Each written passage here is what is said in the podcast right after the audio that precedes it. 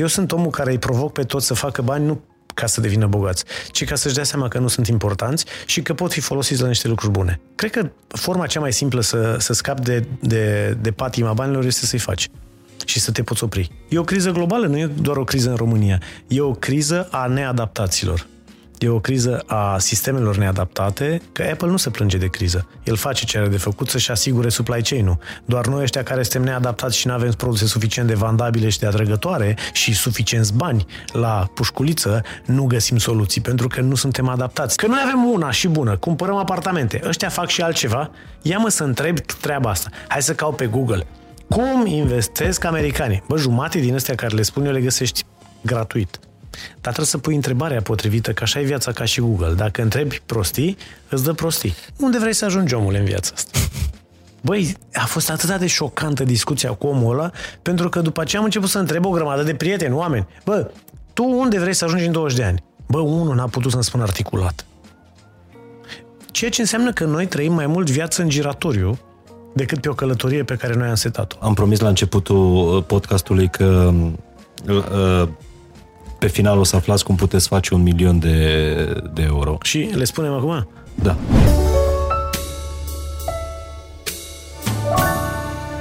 Salut, sunt Mihai Morar, bine ai venit la un nou episod fain și simplu. Te salut de aici, de la etajul 21 al uneia dintre zgârie nori din Dubai Marina.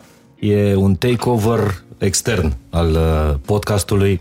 Am zburat până la una dintre cele mai uh, discutate uh, sexy în momentul ăsta destinații din lumea asta și nu doar pentru turiști, ci și pentru business. Am zburat până în Dubai ca să vorbim cu cel pe care eh, George Buhnici eh, l-a supranumit oracolul din Dubai.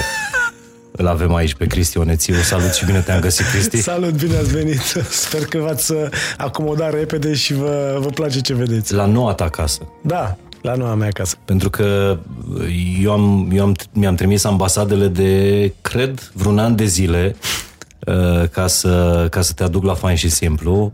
Am fost cât pe ce la un moment dat, da. sau la vreo două momente date, să facem episodul ăsta în studio, acasă, în București, după care te-am pierdut definitiv. Nu s-a legat. Nu s-a legat. Da, s-a legat aici. Poate a fost bine și pentru voi, cine știe. Poate și pentru voi o chestie interesantă să, să ieșiți din studio și să mergeți în locuri în care Uh, uh, cei care vă urmăresc să vadă pe lângă conținut uh-huh. și niște contexte interesante internaționale în care să sau din care lucrurile se văd din locuri în care lucrurile se văd diferit. Să știi că uh, asta e credința mea. Se spune că în meseria asta noastră de a, de a produce conținut, content is king. Uh-huh. Dar ultimii ani ne-au arătat că de fapt mai mult decât content, context is king. Așa e. Și Dubai e un context în momentul ăsta. Așa e.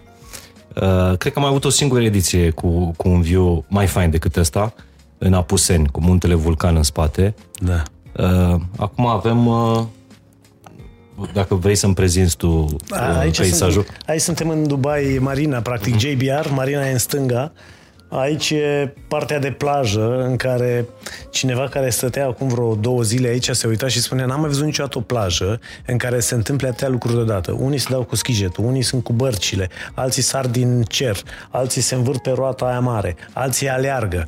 Deci te uiți așa câteodată și vezi cât de multe activități și cât de diverse se pot face. Alții mai încolo undeva fac scuba diving. Uh, sunt tot felul de activități pe care le... Dar niciodată nu le vezi deodată. Uh-huh. Și e impresionant, știi, pentru cineva care vine și spune, wow, orice se poate întâmpla.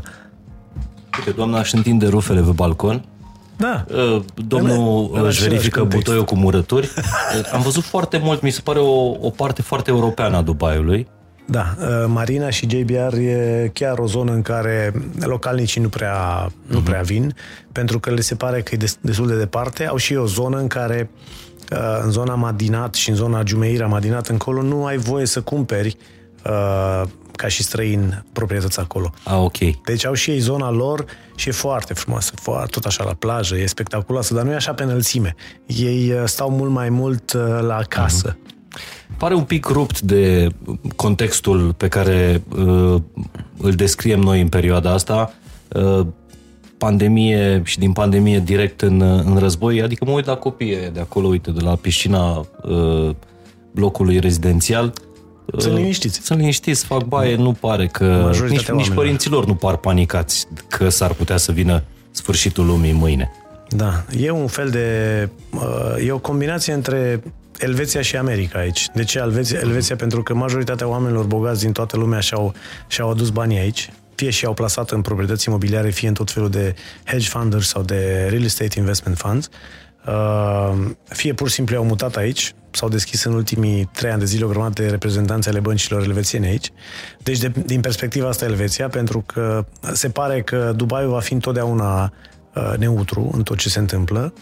Și uh, America, pentru că aici sunt doar 10% localnici, 90% sunt veniți din alte colțuri ale lumii, 190 uh-huh. de, de nații uh-huh. care trăiesc împreună în armonie și care, nu doar că trăiesc în armonie, au venit aici să-și construiască o viață mai bună și să respecte aceste reguli foarte stricte care sunt aici și care le pică foarte bine. N-ai voie să jignești pe nimeni, că intri la închisoare, n-ai voie să furi nimic, că te trimite afară și te bagă la închisoare, nu există droguri, nu există uh, arme, nu există băutura, nu e la liber, trebuie să ai un, o licență specială pentru asta.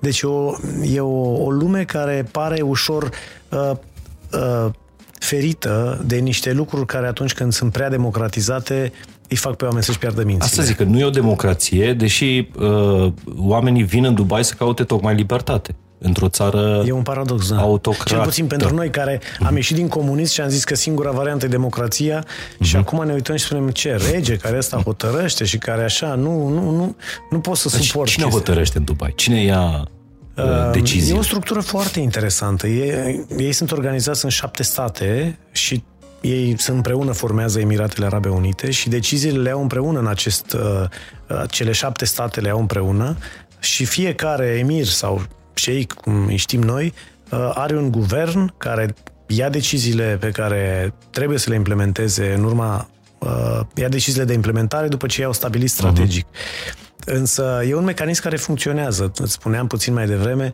despre cartea My Vision scrisă de cei cu local de aici, care acum după ce o citești după 20 de ani de, de reeditare, uh, ți se pare incredibil cu ce acuratețe a prezis anumite lucruri, nu a prezis, a spus asta se va întâmpla și asta s-a întâmplat. La nivel de infrastructură, la nivel de turism, la nivel de, de produs intern brut, uh, la nivel de uh, situație globală. Toate lucrurile astea le-a le-a văzut în avans și a construit această țară să, să reziste acestor modificări globale. E ceea ce uh, se numește în psihologie vizualizare, nu? Să da. vizualizezi unde înainte vrei... vedere, spunem noi că suntem ortodoxi. Exact, înainte vedere. da. Uh, ai învățat ceva din asta? Tu personal sau tu ca, ca om de business? Din uh, viziunea asta uh, Ce-am... care se numește Dubai? Că de fapt, mie mi se pare că Dubai este o poveste.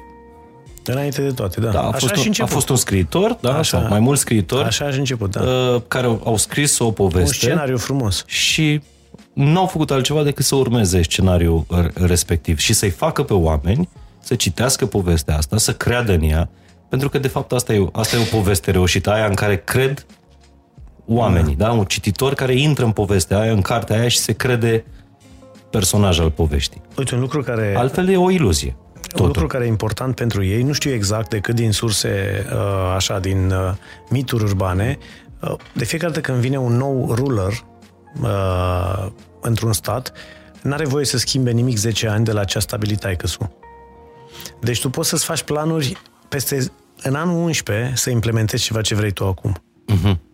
N-ai voie să schimbi 10 ani ceea ce celălalt a început să construiască pentru că proiectele mari durează și nu pot fi schimbate în timp, nu poți să schimbi regulile jocului prea repede. E ceea ce noi uh, în România numim greaua moștenire. Nu există aici. Nu, nu există un plan de țară la noi și nu există alte lucruri care să fie continuate obligatoriu de următorii care conduc și care au fost desemnați să conducă. Nici nu există un inventar al acestui, acestor lucruri demarate pur și simplu se întâmplă dacă avem noroc. E, aici lucrurile sunt un pic altfel și dacă ar fi să-ți răspund la întrebare ce am învățat, am învățat că uh, în loc să faci tot timpul alte lucruri, noi lucruri, chestii care sunt poate shiny și alții le aduc către tine, să poți să-ți dai seama pe termen lung de ce vrei să faci, să te ții de chestia asta și să spui toate resursele pentru a împlini acel lucru, chiar dacă pare uh, la început o poveste, o iluzie, o, o, o chestie imposibil de realizat. Asta este pentru mine exemplul cel mai puternic atunci când îți pui resursele și consecvența și consistența în ceva, uh, lucrurile încep să se manifeste iar după aceea capăt o, o amploare și o scalare incredibilă pentru că ai construit o autostradă pe unde sute de alte mașini poate să vină. Mm-hmm. Asta e important, să, să crezi tu în primul rând în povestea pe care, pe care o spui, pe care, pe care o scrii. Asta e și povestea lui J.K. Rowling, care mm. a scris uh, Harry Potter. Da, era, să, era să săracă, uh, făcea naveta cu, uh, cu trenul, de altfel așa și-a și imaginat uh, povestea. A trimis-o pe la vreo 30 de edituri. de edituri. Toți au zis că e toți au zis că nu are nicio treabă, că în primul rând nu au cum să publice o femeie în vremurile respective. Astea sunt clasice. Nu știi Michael Jordan că a fost refuzat de, de școala lui primară mm. că nu are ce căuta la basket? L-au trimis la fotbal sau nu știu la ce. Dar ea a crezut până la, până la capăt în, în povestea asta care acum i-a adus și faimă și bani, dar cred că banii sunt mai puțin importanți în, Cred că marele minus al lumii în care trăim este că prea puțin dintre noi, ca oameni, uh, credem suficient de mult în noi și ne, ne, ne sacrificăm până la ultima bucată mm-hmm. de uh, pâine și de uh, până la ultima picătură de sânge pentru ceea ce credem că putem face și că am fost, să zic așa, am primit uh, elementele necesare ca să putem să împlinim. Cred că, cred că ăsta e marele minus al umanității. Că prea puțin își ating potențialul. Și ăsta e marele plus al tău, că, uh, uite, deja avem o primă, nu neapărat povață, dar o primă lecție pe care ai dat-o fără măcar să-ți dorești uh, uh, să, să, să dai o lecție. Să ai o viziune, să scrii o poveste și să crezi. În, și să te ții ideea. Și să ți te da, ideea. Să fii consistent în treaba asta și oricât de mult din exterior te atrag să faci altceva, să, să folosești această încăpățânare bună. Acolo vreau să ajung. Nu mă mai deturnați. Uh-huh. Lăsați-mă în pace, eu fac asta. Știi că noi traducem greșit, vorbeam cu, cu George Buhni și cu Paul Olteanu într-un podcast special, uh, noi traducem greșit consistency în engleză, nu înseamnă consistență, înseamnă consecvență. Da. Asta îți trebuie, în primul da. rând. Consecvență. Să da. te ții. Da. Cum, uh, cum se spune la noi. Dar uh, sunt tare curios uh, că am pornit povestea asta cu, cu podcastul ăsta, pe care îmi doresc de tare mult timp să, să-l fac. Uh, un podcast, apropo, la finalul podcastului o să aflați cum puteți câștiga repede un milion de euro. Uh, de la mine? o să vezi, da. Ok. Că scot totul de la invitații mei. Okay. Uh, sunt curios cum erai tu acum 10 ani? Wow. Acum da. suntem aici în Marina în Dubai. Cât am acum? 44. Ești rezident aici? Acum 30 de ani, aveam 14 ani, uh, îmi revenisem după o boală destul de ciudată care am avut-o vreo 2 ani de zile și care uh, nu puteam să mă țin bine în picioare și m-a făcut să renunț la sport, la fotbal. Eram capitanul echipei CSM Reșița, îl aveam pe Chiv în echipă, eram uh, pe cai mari, vreau să fiu fotbalist.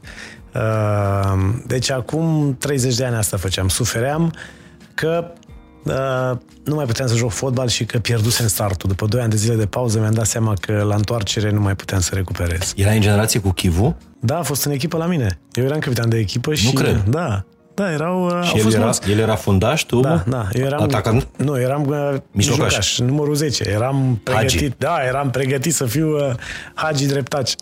Uh, și asta se întâmpla. Eram suferind.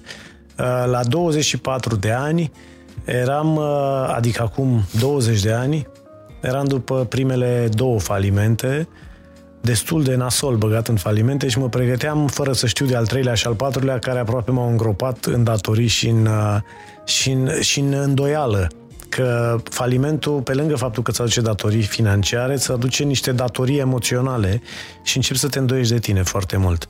Da, toată lumea se îndoiește de tine deja și începi și tu să te îndoiești de tine. La 34 de ani eram chiar după criza 33 uh, și uh, trecusem printr-o perioadă destul de dificilă în familie în care cineva foarte drag mie trecea printr-o situație de sănătate foarte nasoală la care nu găseam soluție și nu știam ce se poate întâmpla. Dar a fost o întâmplare bună până la urmă, pentru că ne-a reapropiat mai mult de, de credință, ne-a pus în genunchi, știi? Și când te pune în genunchi, e momentul cel mai frumos. Chiar dacă nu-ți place, atunci îl urăști cel mai mult. Dar ce, ce s-a întâmplat atunci, la 33? Da, da eu n-am înțeles niște lucruri și atunci șeful mare a zis, bă, tu ești prost, tu nu înțelegi, stai că le dau la ăștia de lângă tine ca să înțelegi mai bine, că tu pare că nu înțelegi dacă ți le dau ție, știi? Tu te prefaci și le, le fentezi.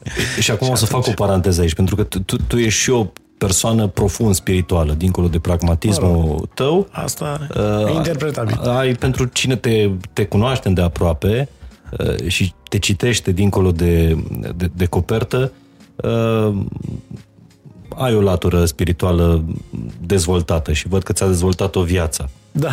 Uh, asta voiam să te întreb. Abia atunci te-ai trezit uh, spiritual? Da. Da, și te trezești, cel puțin în cazul meu, m-am trezit atunci când cineva foarte apropiat mie uh, era într-o situație limită. Pentru mine, cred că mie mi-a dat uh, Dumnezeu mai multe palme de astea, dar le-am fentat. Cred că m-am descurcat, m-am ridicat, uh, știi, băiatul descurcăresc de la reșița, stai că o fentezi și pe asta. Dar nu că... nu-i vorba de a fenta, știi cum zicea Zorba? Mm. Să dansezi cu eșecul și cu frica. Da. Și multă lume zice... Da, da, pe... da să și înțelegi ceva cu, din treaba asta. Eu n-am înțeles, se pare. Și atunci a, a primit cineva de lângă mine foarte drag și foarte apropiat și atunci am, am zis, băi, ceva nu, ceva nu e în regulă, stai puțin să mă opresc un pic din toată alergătura asta, din toată nebunia asta, ce, ce mai departe decât ceea ce facem toată ziua, ce mai, ce după ceea ce vedem, ce după de ceea ce putem înțelege cu mintea. Uh, și după aia am început să recitesc. Bunica mea era o femeie credincioasă, dar foarte liniștită, nu trăgea niciodată de mine, uh, dar a fost întotdeauna așa un model de om uh, echilibrat, un model de om care uh, îi dădea lui Dumnezeu locul lui și îi spunea, uite, până aici vrem noi, de aici încolo, nu înțelegeam, ziceam, hai mă, buni, dacă vrem noi, trebuie să vrem mai mult. Și îmi spunea ceea ce după aceea regăseam uh, în, în stoicism, știi? Să nu împingi mai mult decât e cazul. Să nu te duci acolo unde să nu confunzi voința cu înțelepciunea. Ce vorbești, mă, ce e asta? Nu, voința. Știi, când suntem tineri, voința e tot ce avem. Adică noi putem împinge lucruri, dar nu avem minte. După aia, încet, încet, după 40, începem să avem mai multă minte, nu mai avem ta putere, știi, ta putință. Și tot așa, știi, și le balansăm între ele. Dar uh, ea a fost cumva un fel de reper și uh, cumva ea m-a și ajutat, chiar dacă era deja murise între timp, uh, să regăsesc firul, firul și filonul, știi? Să zic, stai puțin, ce zicea bunica mea? Stai puțin, că acum e relevant. Deci, pentru tine, acum 10 ani, a fost un fel de pauză. Da. Da, am renunțat la business. M-am dus la birou și le-am spus, guys, trebuie să iau o decizie, ori vin la birou cu voi și construim mai departe business-ul, dar nu mai văd persoana asta cum moare lângă mine și nu știu ce să fac, sau nu mai vin la birou și stau ultimele luni cu ea. Și uh, a trebuit să iau o decizie. Și a fost, din nou, cea mai bună decizie, pentru că odată ce am plecat de la birou și le-am dat totală putere și le-am cerut doar, doar un tip de raportare sintetică și uh, atingerea unor indicatori din care și ei să câștige mai mult, tot business-ul a explodat pentru că, fără să-mi dau seama, eu eram limita businessului respectiv. Deci a fost mă, cel mai bun lucru care mi se putea întâmpla. Deodată m-am eliberat de business și oamenii s-au împuternicit, uh-huh. pentru că nu mai eram eu acolo tot timpul să comentez, să le știu eu pe toate, să spun eu cum să facă. Uh, doi, uh, a fost timpul ăsta în care să nu mai fie despre mine, să fie despre altcineva. Și cred că atunci când te uiți la altcineva mai mult decât la tine, parcă atunci începi să se și deschidă niște porți de-astea uh, sufletești, spirituale, care să le poți înțelege, să le poți digera, să le vezi, să le... Că numai despre tine. Așa a fost la mine. Și cu fica mea tot așa e. A venit după aceea, când e despre altcineva, parcă atunci te transformi. Dar a fost o... În, în afară de întâmplările astea pe care ți le-a scos viața în cale, a fost o scriptură, o carte uh, care să te facă să te înțelegi mai bine? Păi asta a fost o, un fel de căutare a mea permanentă. Eu m-am dus la psihologie la 18 ani să mă înțeleg mai bine. După 2 ani de zile n-am vorbit nimic despre oameni, numai despre experimente făcute pe șoareci, bufnițe sau altceva și despre concepte generale pe care deja le învățasem ca să intru la facultatea aia. Și uh, m-am oprit, am renunțat, am zis, băi, nu, nu e... Bine, m-am și angajat într-o corporație de asta care mi-a dat vreo mie și ceva de dolari pe lună în 96, 97, era ceva... Wow! Mama era învățătoare, gradul 1 și avea 200 de dolari. Eu eram nimeni și primeam 1000 de dolari într-un plic, mașină de servici, de conturi. A fost prea mare tentația. Plus că n-am găsit acolo, dar cred că uh, uh, questul ăsta sau călătoria asta a, a fiecărui om de a se găsi pe el e permanentă. La mine așa s-a întâmplat. M-am dus la facultate. Uh, n-am prea înțeles nimic de acolo.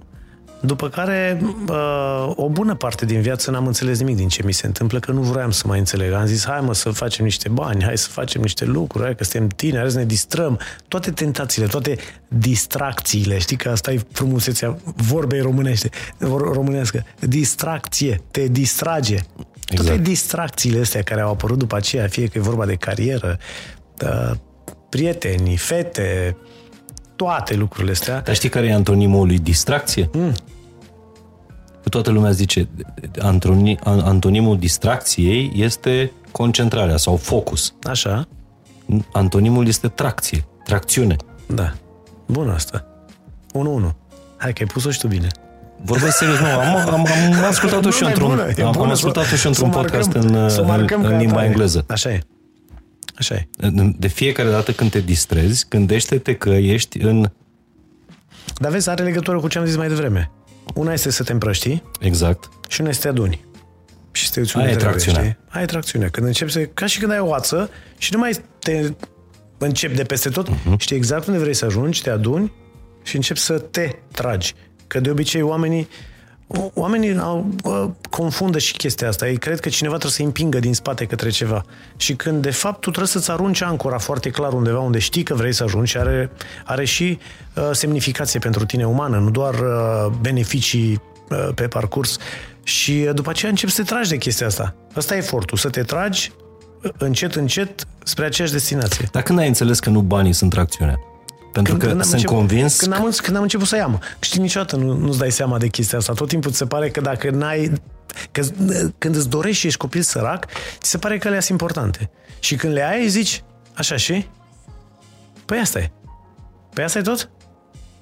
Păi stai că eu mă simt la fel. ce, să, ce să vezi? Asta e viața.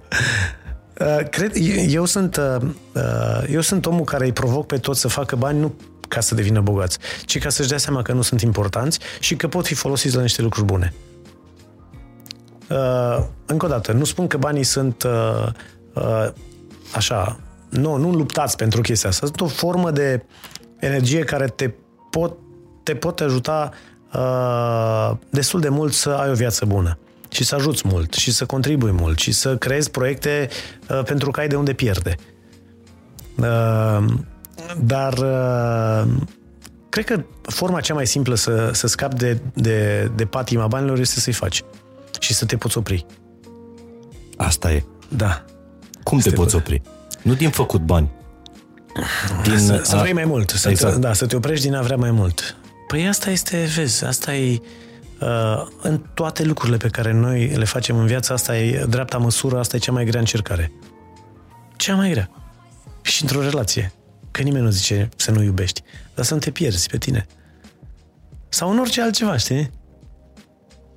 Să, să, să rămâi pe această uh, zonă destul de îngustă în care nu este nici lipsă, nici exces. Uh-huh. Dar asta e tot...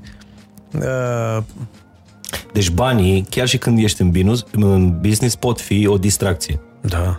Devin scopul în sine. Uh-huh devin scopul în sine și atunci e, atunci e tot dependență.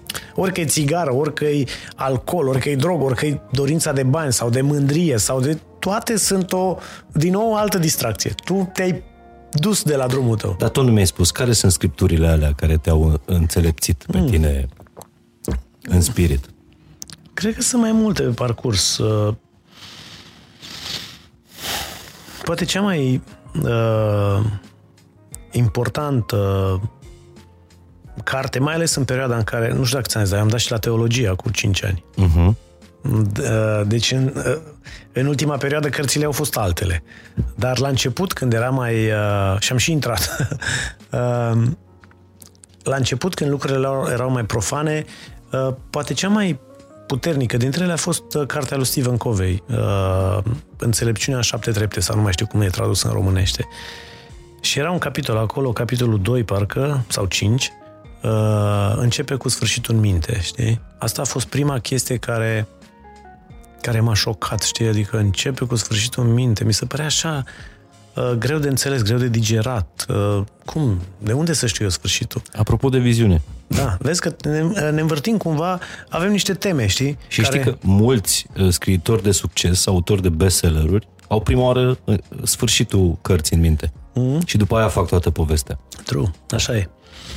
Nu, nu înțelegeam de ce trebuie să așa ta gândeam. Dar după aceea m-am întâlnit cu inventatorul GPS-ului. A fost o chestie foarte tare. Wow. Și uh, a primului modul de GPS și, și îl întrebam care sunt lucrurile care sunt importante. Și el zice, ca în viață.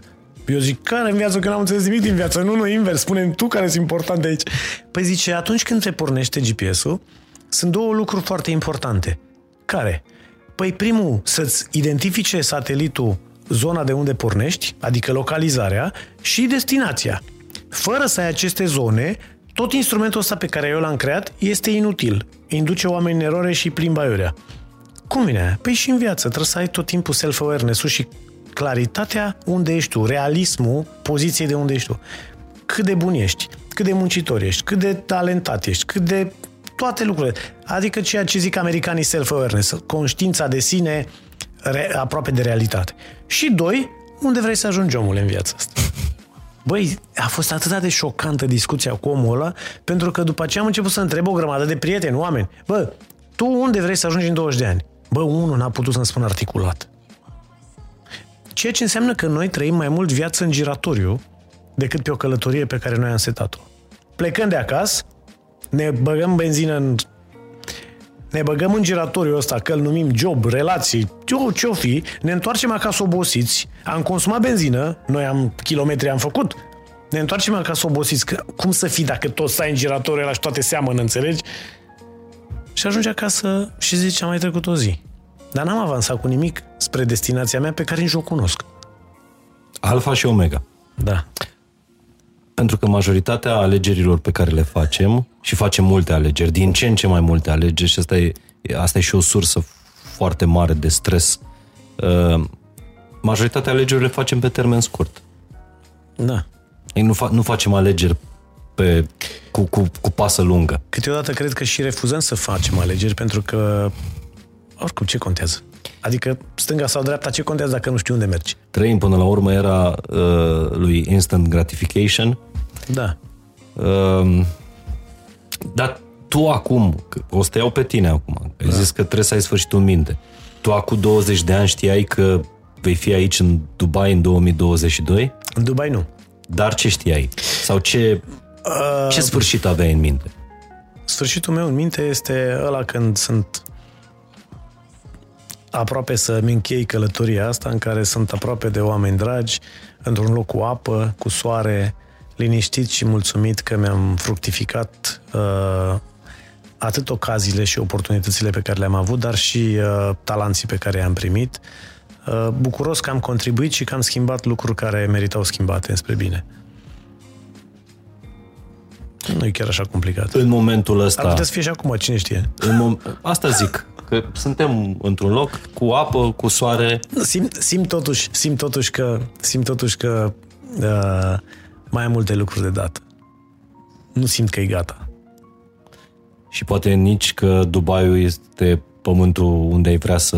Nu, dar nu? ne-am planificat ca în trei ani de zile, dacă lucrurile merg bine, patru, să mergem în Asia, să stăm în Singapore sau în zona respectivă pentru 3-4 ani, după care am vrea să stăm puțin și în America, dacă lucrurile se mai așează puțin acolo, dacă în Africa. Chiar vreau să trăiesc peste tot. Vreau să, vreau să am pașaport global. Vreau să, dar nu să merg în vacanță și să stau în aceleași, în același lanț de, de hoteluri în care serviciile sunt impecabile și n-am simțit nimic. Vreau să văd cum gândesc oamenii, cum se îmbracă, de ce se îmbracă, ce valorizează în tradițiile lor, cum mănâncă, cum uh, Uh, cum se raportează unii față de ceilalți, cum fac business împreună, cum își cresc copiii. Vrei să fii purist, nu turist. Da, nu știu dacă e purist, da? Da, adică un om care să... Da. Să-și mute cuibul, dar nu să fie doar în trecere, să stea acolo. Vreau să stau, vreau să stau câțiva ani de zile acolo, vreau să fac ceva împreună cu ei. Deja am învățat enorm în astea șase luni de zile, mi se pare uh, extrem de uh, ofertantă și extrem de complexă tradiția de aici, uh, a localnicilor, modul în care îi privesc lucrurile, liniștea cu care ei se uită la lucruri. Ce aduce din povestea Dubaiului în povestea României, dacă România are o poveste?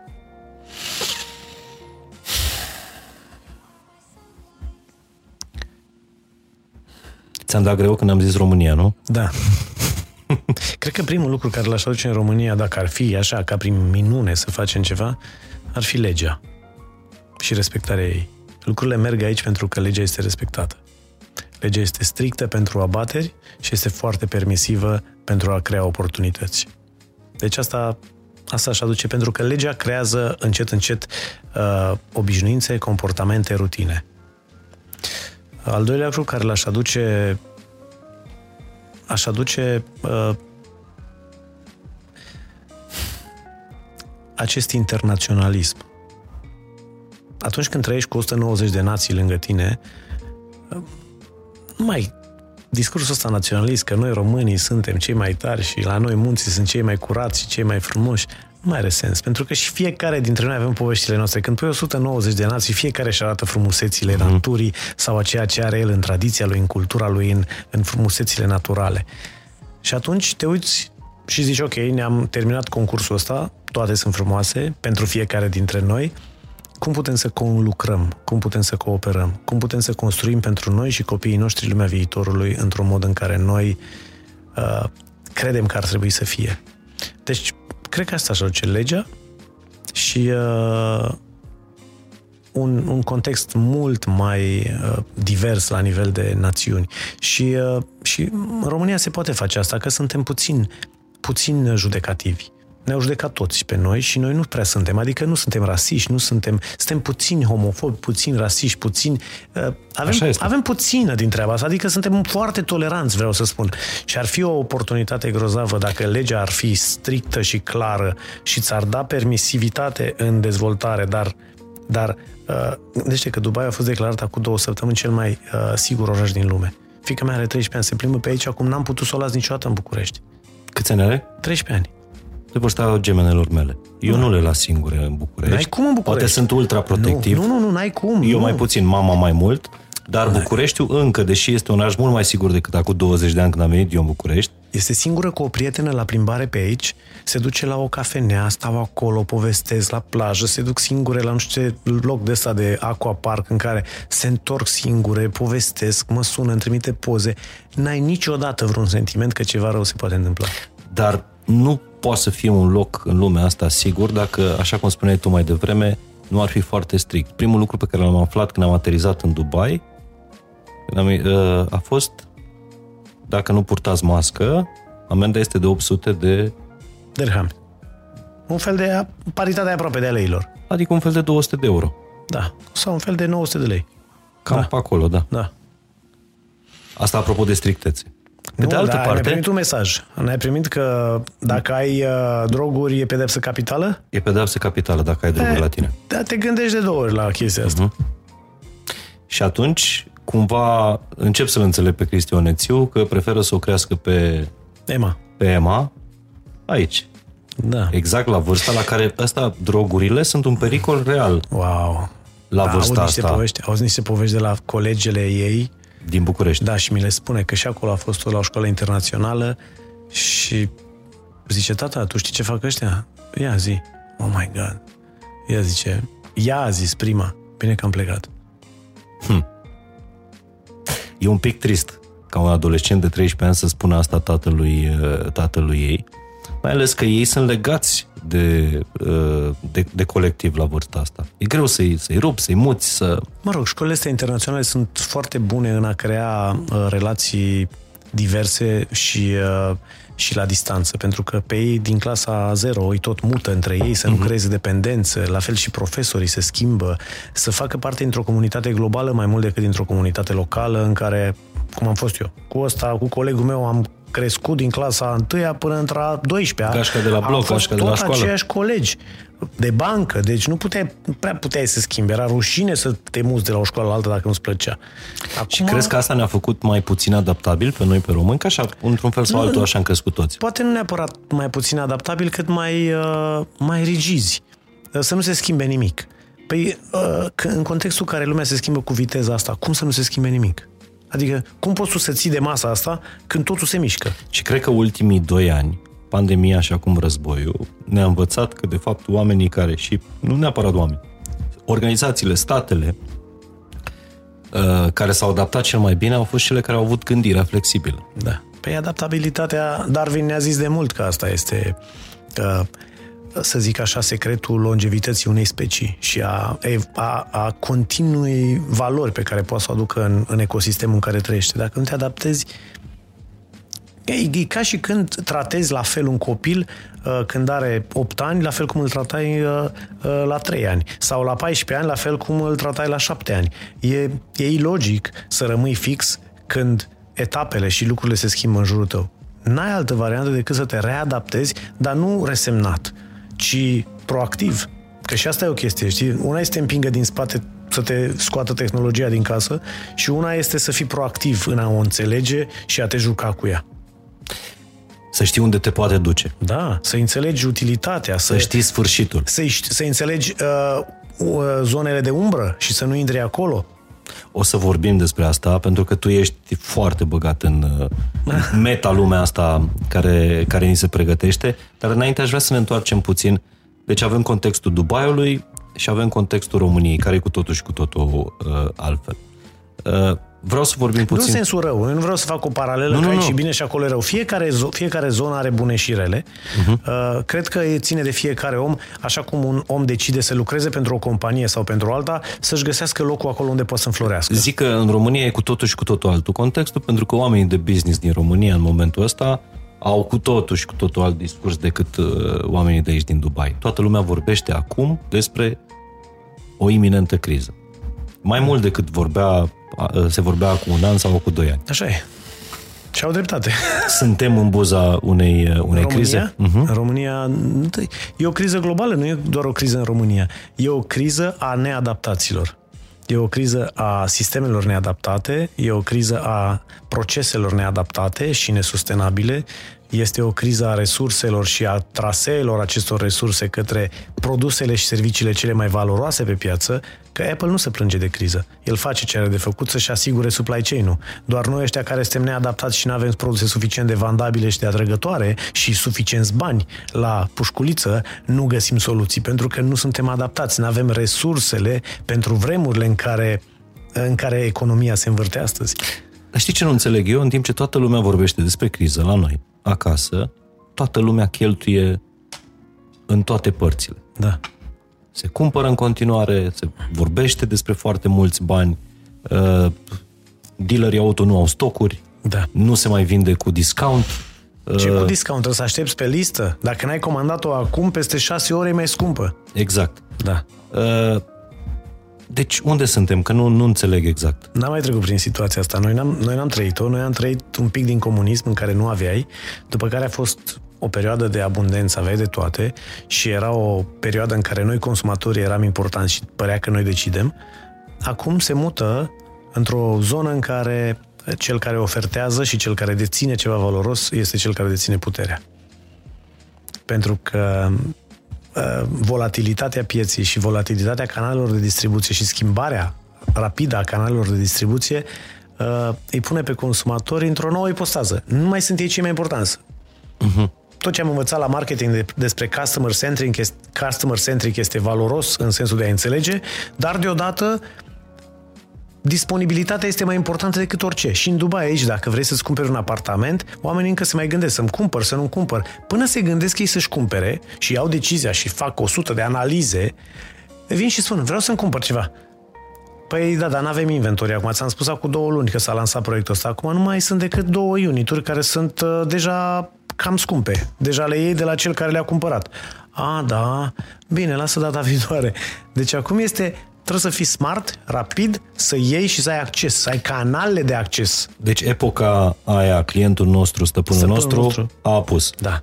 Cred că pe, în perioada următoare va fi uh, furnizorul nostru, este prietenul nostru, dacă ăla ne dă marfă și ne înțelegem cu el și ne asigură în continuare uh, marfa pe care am comandat-o, Doamne ajută, îi punem o lumânare. Dar de ce s-a ajuns aici? De ce a pus era asta a abundenței?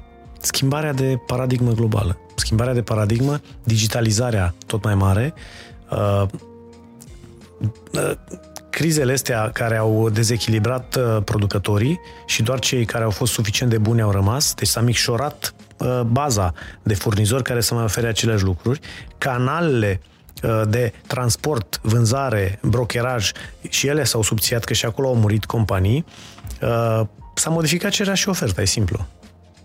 Deci când sunt mai puțini care oferă porumb decât erau înainte, erau 20 și tu erai alegeam care îmi dă termen de plată mai mare, care mi le aduce mai repede, au mai sunt doi. Dar cererea e cam tot la fel de mare. Hai să zicem 20%, dar au rămas doi. Uh-huh. Pentru că ceilalți n-au rezistat. Și mă duc la aia doi și spun, aș vrea și eu, cam mai de mult, 10 cutii. Și ăla zice, la 10 cutii nu prea mai ne interesează. Dacă vrei o cisternă sau ceva, sau vreo, vreun tir. Așadar, în afară de produsele de bază, produsele care de subzistență, Da. uh, o să cumpărăm din ce în ce mai scump și o să așteptăm din ce în ce mai mult da. pentru acele produse? Da. Și de asta cred că produsele digitale vor lua locul ca și substituenți la început. Explicăm treaba asta. Dacă trebuie să aștepți 8 luni, cum trebuie să aștepți pentru un ceas, uh-huh. Pe care îl vrei din magazin, durează, ai doar două clicuri și ții același Rolex în, uh, în uh, lumea digitală, în, uh, într-o lume virtuală, în care începi să trăiești mai mult timp. Și Și e instant. cum, Erai- cum mă satisface pe mine Rolexul ăla din realitatea virtuală? Păi e la fel. De ce l-ai luat pe ăla? L-ai luat ca oamenii din jur să te vadă că ești mai bogat decât ceilalți. Ai luat pentru... E un, e un, e un status element pentru tine. Deci să înțeleg, am adică intrat- tot am îți arată. Tot îți arată ceasul. Am intrat deja, ne-am pus ochelarii ăștia Da, asta e lumea virtuală, da. uh, pe ochi și am intrat deja în lumea virtuală. Da. În care uh, găsim tot ceea ce lumea reală nu ne mai oferă în momentul ăsta sau, Sau sau ne ne oferă. oferă la preț mult mai mare și uh, într-un timp de așteptare Da. foarte lung. Produse, servicii, experiențe, uh, o contexte de întâlnire. Uh, Vrei să duci la un expo, dar de ce să te mai duci până acolo să plătești avioane pentru șase oameni, cazări, mâncare? Poți să spui ochelarii ăștia și să intri într-un expo care arată exact la fel? Nimeni n-a reușit să-mi explice metaversul ăsta astfel încât nu, nu să mă facă să înțeleg, să mă facă să uh, pricep că lumea l-ar putea adopta în masă. Pentru că, pentru că metaversurile portretizate de alții, inclusiv Zuckerberg și alții, uh, sunt niște... Uh, sunt uh, puse cu sau. Uh, sau lumea fizică, sau lumea asta. Noi ceea ce încercăm în Exclusivers este să construim un pod pe care să poți să treci back and forth, să te tot duci să te întorci. Și tot ce nu poți să faci sau sau durează prea mult sau e prea complicat să o faci în lumea reală, să o faci în lumea virtuală pentru că este, este mult mai, are mult mai multe capabilități. Să intri în apartamentul viitor pe care tu vrei să-l cumperi și care va fi gata în patru ani este imposibil. Te duci, te duci la, uh, la construction site și te uiți la o groapă, că atâta e. Și te Sau uiți eventual la poate niște să-ți trimită poze. niște randări pe mail. Da. E, când intri în lumea virtuală, tu intri efectiv în apartament. Deci tu ești efectiv acolo și te uiți și spui vreau să mă duc acolo și poți să-ți dai seama de dimensiunile reale, dacă dormitorul ăla e destul de mare sau dacă linia de dressing este suficient de generoasă. Asta nu poți să o faci altfel. Sau tot felul de alte lucruri pe care uh, realitatea virtuală le, le îmbunătățește, le, le crește uh, experiența și tu poți să-ți dai seama mai simplu. La fel poți să te și întâlnești cu niște oameni pe care nu i-ai cunoscut decât să stai în cercul tău de prieteni în uh, eu știu ce zonă trăiești, să poți să te duci la un uh, mastermind cu oameni cu aceleași interese din 20 de țări diferite și să vezi cum gândesc ăia și despre ce vorbesc. Acum tu vorbești despre ceea ce uh, faci în momentul ăsta în, da. Asta în tocmai l-am Dubai. prelansat. Tot l-am, tocmai l-am, l-am, am făcut prelansarea acum două zile și uh, a fost un... uh, Exclusive Vers se numește, da. da, spui ochelarii ăștia, Oculus. Mă rog, astea sunt doar niște accesorii. Ok. Uh, Exclusivers este un loc, uh, un pod între două lumi. Uh, un, un fel de privilege club în care oamenii selecți uh, produsele exclusive, evenimentele deosebite, uh, educatorii și uh, oamenii uh, ce au, care au ceva de spus, spălați, uh, serviciile și, uh, și experiențele uh, mai premium se pun toate la un loc.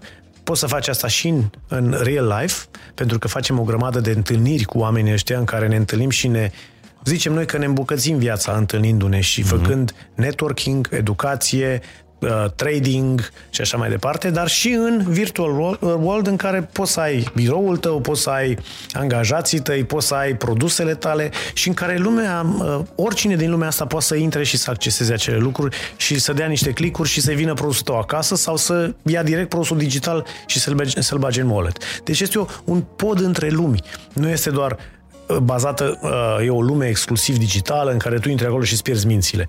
Din potrivă, noi suntem foarte orientați către această zonă etică, să nu se creeze o disonanță cognitivă între experiența virtuală și experiența reală. Acum, eu nu vreau să par cârcotaș, dar dacă mă duc, nu astăzi, că astăzi e, e zi de muncă aici în Dubai, pentru mine, uh, dacă mă duc mâine în mall în Dubai, cu siguranță o să găsesc ceva care o să-mi ofere dopamina aia de care sure. creierul meu are nevoie după o săptămână de stres, ca să zic, mamă, uite pentru ce muncesc. Sure. Dar dacă îmi pun ochelarii ăștia și intru într-un mall virtual, virtual. într-un meta-mall, da. o să am aceeași, uh, adică creierul o să uh, o să perceapă la fel? O să perceapă la fel? Uh, eu sper să nu. Eu sper ca lumea virtuală... Da. Eu sper ca lumea virtuală să fie întotdeauna uh, un add-on.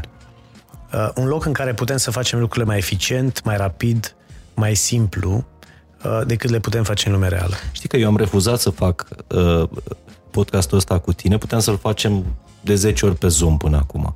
Dar nu e da, aceeași da, oxitocină, așa știi, așa uh, care se eliberează ca în momentul ăsta, când stăm la o jumătate de metru unul de, de celălalt. Eu sper că acest, uh, aceste lumi virtuale să fie folosite cu uh, moderație pentru a face, pentru a-ți da acele lucruri pe care tu nu le poți face în, în lumea reală. Da, dar pe de altă parte, noi oamenii suntem obișnuiți să...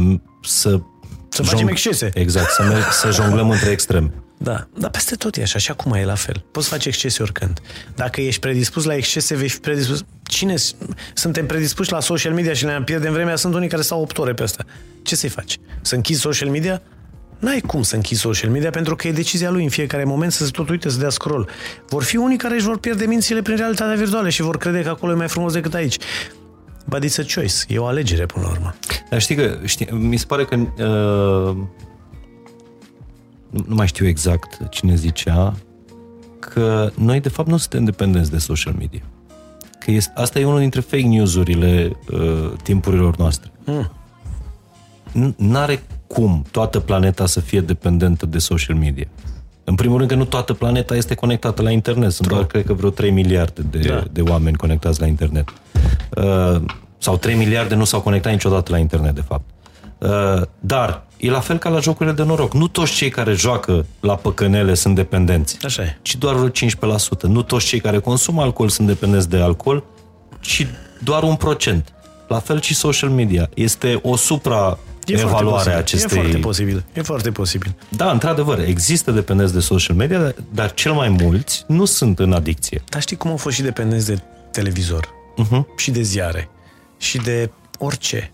Cred că ăsta e un... Cred că până la urmă tot un procent a oamenilor care își găsesc uh, forma de dependență către ceva. Deci tu, cu, cu tot, ce, tot bagajul ăsta spiritual al tău, tu nu-ți pierzi încrederea în buna măsură a umanității. Crezi că cumva încă mai avem capacitatea asta de a ne auto regla. Mai mult decât atât. În aplicație avem tot felul de reminder și tot felul de, de elemente de reminder că ai anumite lucruri de făcut, că ai petrecut atâta timp, uh, că ar fi bine să ieși și să continui activitatea în, uh-huh. în alte activități care să presupună mișcare, să presupună relaționare directă. Uh, suntem foarte orientați către zona asta ethical, în așa fel încât omul să înțeleagă și avem tot felul de, de elemente care să îi atragă atenția omului că este în lume virtuală. Niște puncte speciale și niște pixeli care tot timpul îi arată că e acolo și că uh-huh. it's too much. Uite timpul de când ești conectat, uite cât go out, fă niște lucruri. Hai să-ți propun niște experiențe pe care poți să le faci în afară, în orașul unde ești tu. Du de acolo, va acolo, ești la restaurant, uite ce se Tare. întâmplă acolo, go. Fă ce ai de făcut. Consideră această lume ca o lume de utilitate. Uh, interactivă, imersivă, nu știu dacă există cuvântul ăsta, dar așa... Immersive. Immersive, așa, în sensul că e peste tot Sună în jurul bine. tău, știi? E ca, și, e ca și realitatea asta. Exact așa e și acolo. Vezi toate detaliile și oriunde te întorci, e un element de, de content. Uh, pentru cineva care nu este încă adopter da. al, uh, al metaversului, care nu și-a pus niciodată ochelarii ăștia pe, uh, pe cap, n-a intrat în metavers, exclusivers sau orice fel. Hai să spunem uh, lumi digitale, pentru că toate astea sunt niște denumiri. Care e cea mai bună experiență pe care ar putea să o aibă un om în următorii 50 ani? În meta-realitatea asta. Cea mai bună experiență? Uh-huh. Păi, ar putea să lucreze mai puțin într-un mediu mult mai digitalizat și mult mai eficient și mult mai măsurat.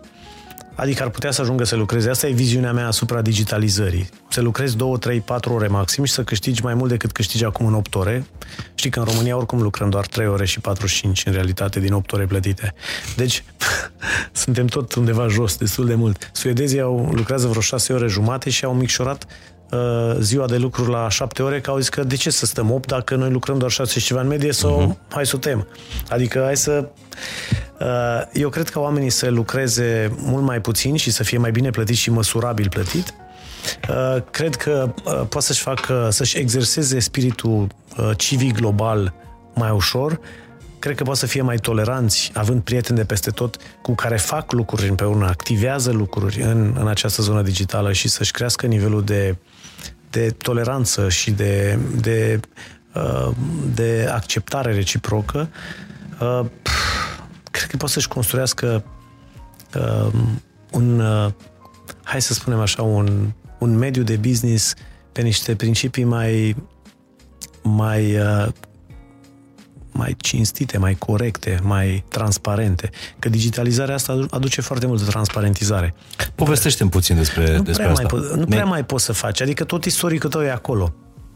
În lumea reală, dacă eu plec de aici din Dubai și mă duc în, nu știu, în Abu Dhabi și am lucrat undeva, nu se știe nimic despre mine. Uh-huh. În, în această lume în care totul este înregistrat deja în, în, în, în legeruri de blockchain și totul este acolo. Orice informație, ca orice mișcare care am făcut-o acolo este înregistrată. Nu poate fi schimbată. Ea nu face parte, nu se pune pe profilul meu de LinkedIn și eu o schimb după aceea și deodată am fost aia și mă prefac că sunt altul și nimeni nu mă verifică. Nu mai poți să-ți pierzi urma. Nu mai poți să-ți pierzi urma. Uh, cred că... Uh, Asta cumva mă și înspăimântă. bă, dar într-un fel nu ne-am săturat de atâta minciună. cât ne fabricăm poveștile, cât, cât ne, cât ne fabricăm povești în cap. Dacă te întâlnești cu trei oameni care au participat la același, la același experiment și la același eveniment, au trei povești în cap. Fiecare se autojustifică pe, pe el, fiecare își pune mai multe merite în spatele lui, fiecare...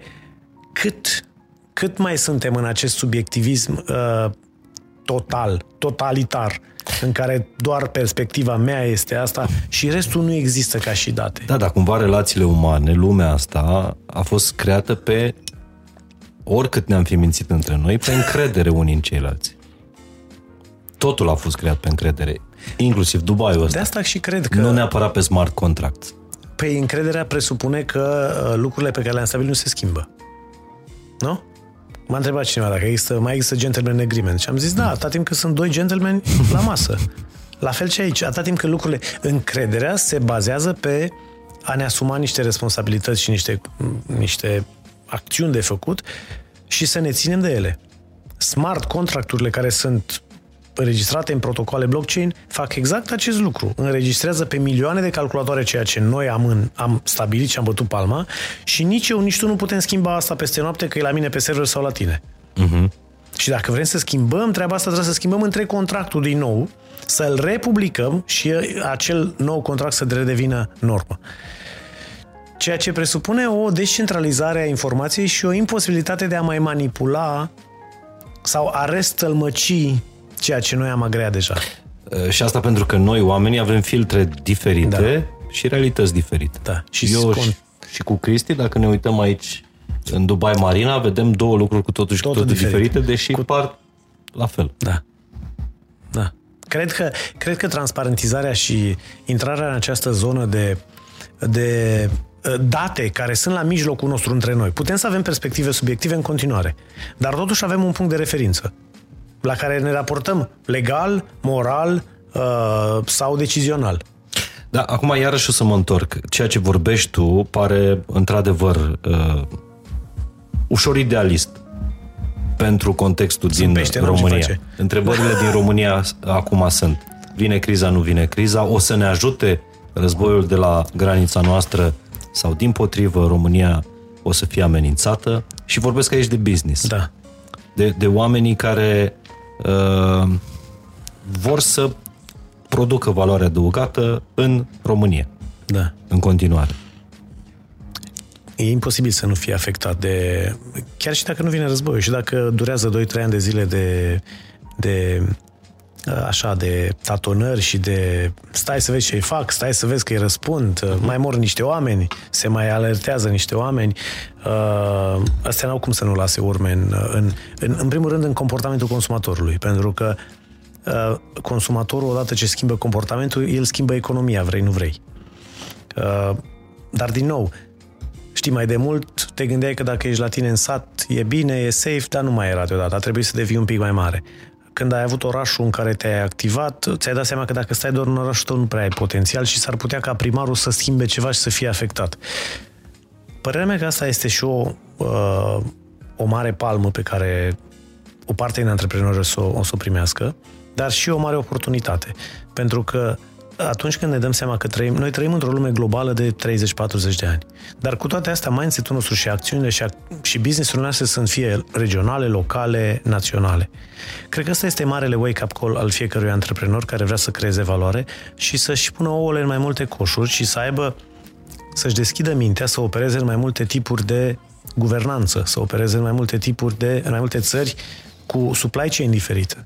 Dacă tu ai un business care e dependent de supply chain din China, de ce nu faci o companie lângă uh, care să opereze în piața respectivă și care să-ți asigure stocul tampon intermediar și care să îți poată trimite ție oricând lucrurile astea? Adică, dacă ai o problemă, if there is a will, there is a way. Dacă ai o problemă, e o soluție. Dar trebuie cumva să ieșim din paradigma asta că ni se întâmplă lucrurile și vai de mine. Asta e o mentalitate de victimă. Asta și voiam să zic. Deci să ieșim din uh, uh, victimizarea asta, din uh, să, să ne etichetăm de bauleo, doar nouă ni se întâmplă, numai noi avem probleme, a fost pandemie, acum vine războiul. Da. În business noi așa și zicem, ești lup sau ești căprioară. Ne, n-ai alte variante. Dă-mi un exemplu de lup, dă-mi un exemplu de căprioară. Lupul se adună cu ceilalți lupi și face o strategie cum să meargă la luptă mai departe și unde este cel mai bun teritoriu unde ei pot să opereze și cum pot să creeze hai să spunem așa, pare sălbatic. Nu vreau să luăm de aici și să spunem, mamă, ce sălbatic, așa e și lumea reală. Vreau doar să fac paralele între două regnuri diferite. Ei nu construiesc case, ei nu se gândesc la spiritul social și civic, dar ei se coagulează își adună puterile și au niște obiective foarte clare de a reuși și de a ieși cu bine din acea situație, poate de uh, căprioare uh, puține.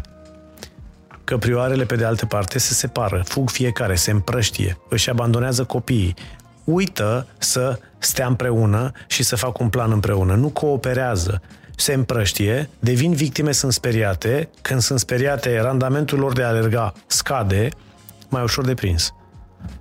Deci, între a fi împreună spre un obiectiv clar, cu dorința de a reuși, asta e o, o paralelă între un tip de oameni și un alt tip de oameni care se împrăștie repede, se sperie, se ascund și stau acolo așteptând să li se întâmple și ghișe, chiar li se întâmplă. Deci ar trebui să știm care, cam care ni, ni haita. Da, Fiecare astea, dintre noi. Astea sunt perioade în care uh, reconstruirea tribului este esențială. Uh, și precum o haită de lupi. La noi și... un trib. Hai să zicem un trib. Un trib. Și bătrânul, și copilul, și... Deodată capătă importanță bătrânul care zice, bă, eu am mai trecut prin situația asta, fii atent că totul e ciclic. Nu mă mai aruncați la gunoi și credeți că dacă voi aveți telefoane sunteți șmecher. Stai să vă spun că lumea nu se schimbă. Și nici omul nu prea se schimbă. Eu am mai trăit niște războaie. Exact. Fii atent ce am făcut noi atunci. Uite cum făceam pâine, uite cum ne apăram, uite cum săpam gropi, uite cum dormeam, uite cum ne-am organizat. Și uite că sunt în viață. M-ați ignorat 40 de ani, ați crezut că dacă nu știu să-mi cumpăr de pe Facebook ceva, sunt un idiot. Bun, asta, asta mi-a plăcut cu, uh, cu lup și, și căprioare. Hai să vedem un pic care sunt oportunitățile în România în momentul ăsta. Pentru că există două curente. Uh, îți spun ce să vorbește acasă. Aoleo, o să fugă investitorii de noi, nimeni nu o să mai vină, că e la granița noastră război. Și alții care spun, dar nu e adevărat. România o să devină abia acum interesantă pentru investitori. O să fie fabrici care o să se mute din uh, zonele de conflict în, uh, în România. Înțeleg că pe la Cluj, tot la Cluj, să pregătesc niște investiții uh, puternice uh, și nu numai. Unde crezi că, care, care crezi că sunt oportunitățile la noi în țară? Din ambele perspective o, să o să spun ce, cum unde văd eu oportunitatea. Faptul că pleacă niște investitori care au creat o piață de consum creează un spațiu liber pentru operatorii locali care pot astăzi să devină jucători majori. Deci asta se va întâmpla și în Rusia. Faptul că a plecat McDonald's și încă vreo 200 de companii nu o să plângă Rusia prea tare, pentru că o să fie umplute imediat de niște companii care fac hamburgeri, delivery, benzină sau altceva. Simple as that. Da, dar McDonald's a plecat. McDonald's cheltuie o grămadă de bani în fiecare lună ca să-și țină angajații acasă, crezând că se va termina repede. That's fine. Oricum, dacă ei au creat piață și vor să plece treaba lor, cei localnici vor avea oportunitatea să-și creeze ei, uh-huh. pentru că nevoia deja există. Dacă vin... Cum, e, cum este în Egipt, am văzut un McDonald's, are exact același logo, dar e cu M întors. E W. e W, da.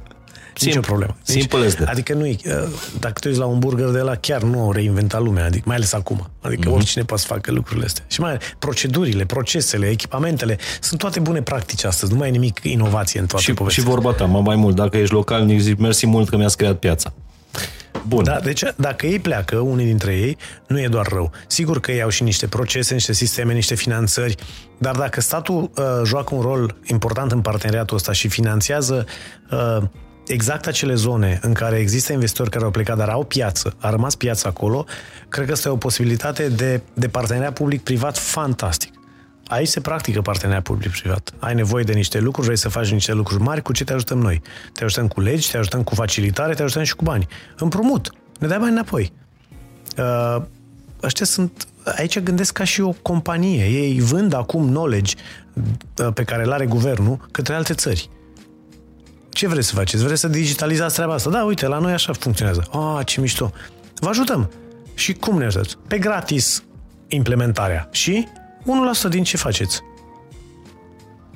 1% din toate proprietățile imobiliare pe care voi le mișcați acolo pentru că v-am dat sistemul, ne dați și nouă. Da, apropo de faptul că avem realități diferite, încă foarte multă lume crede că și judecă în felul următor. Păi da, mă, după aia normal că s-a ridicat în, în halul ăsta. Păi da, la câți bani au din petrol?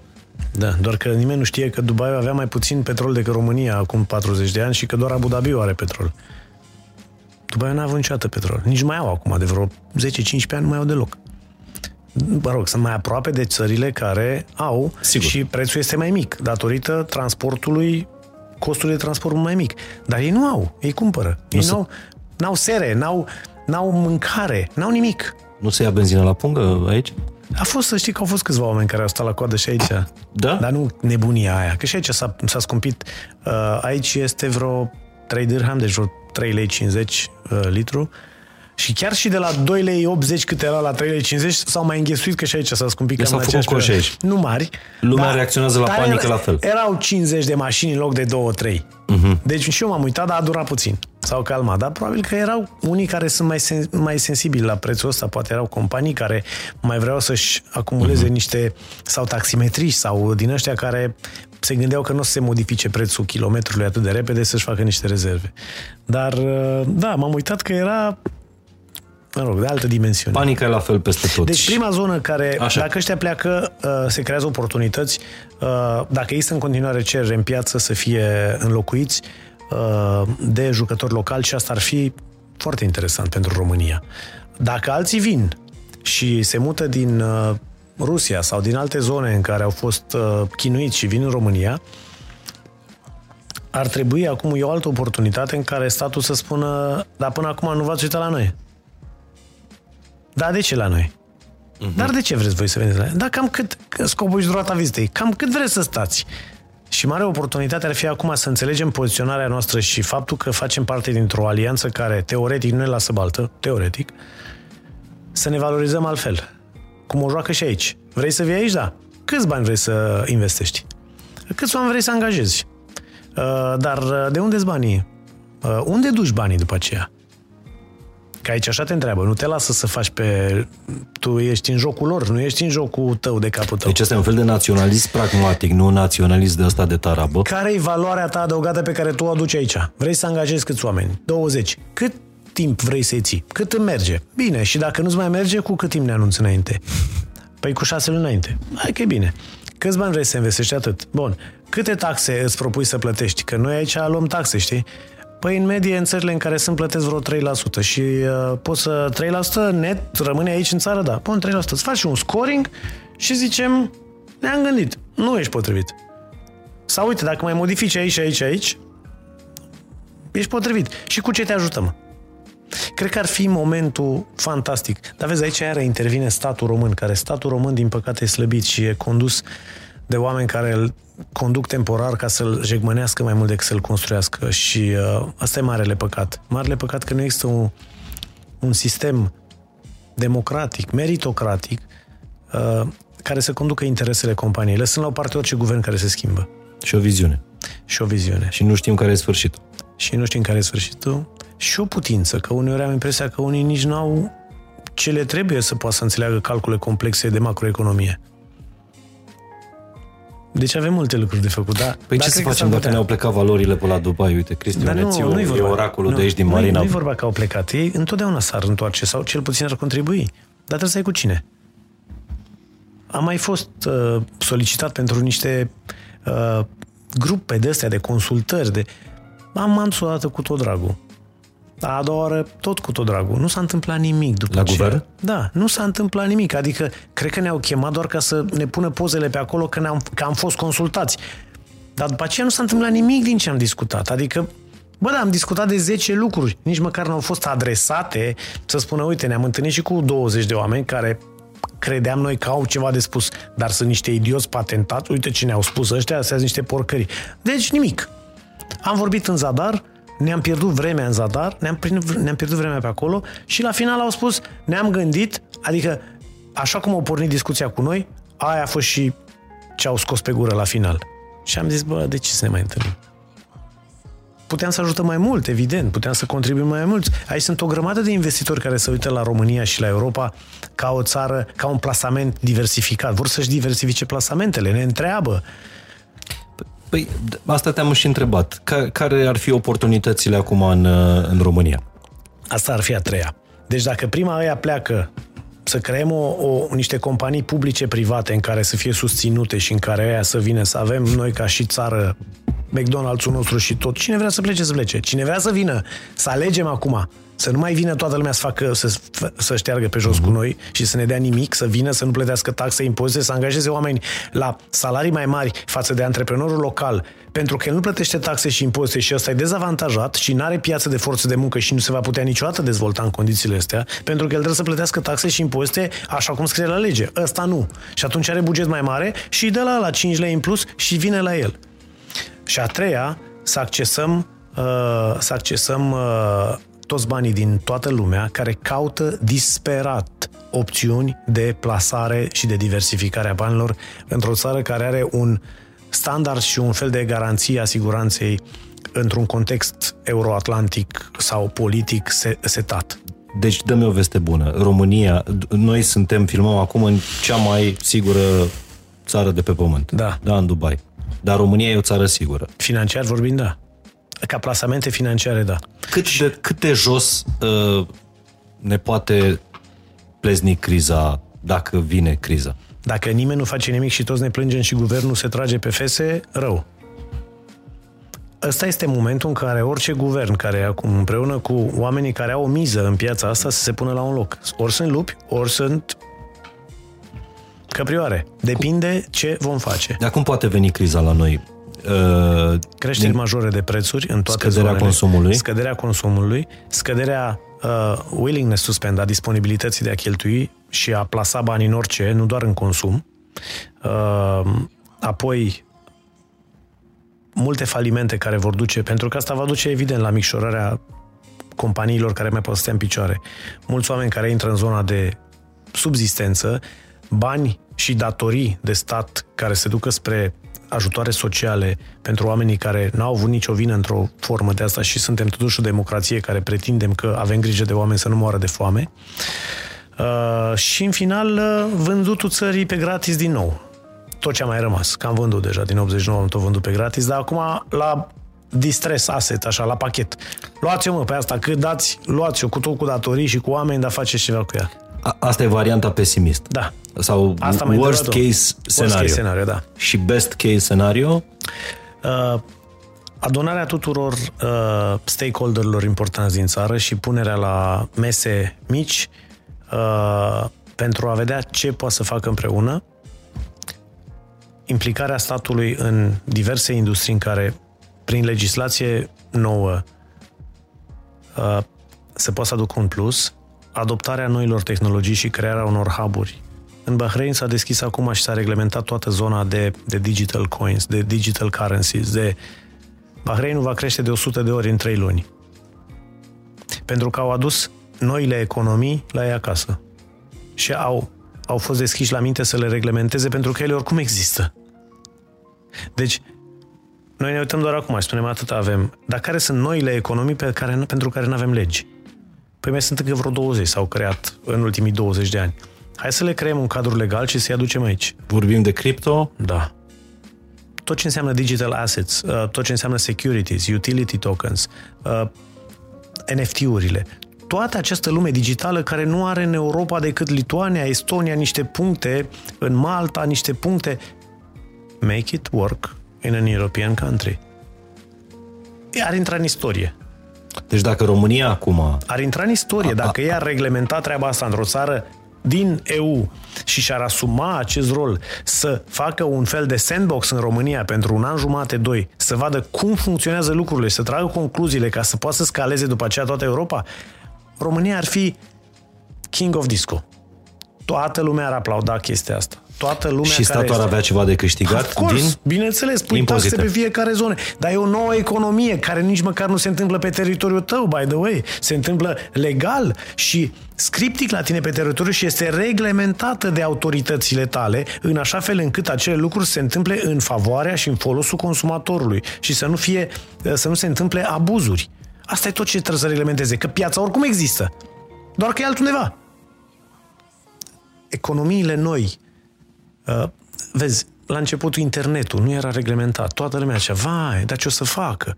Mașinile, ți aduce aminte că primeai amendă dacă nu aveai voie decât cu calul pe stradă. Cine a ieșit prima dată cu mașinile risca amendă. Și oamenii tot au continuat să iasă cu mașinile până când s-a schimbat legea.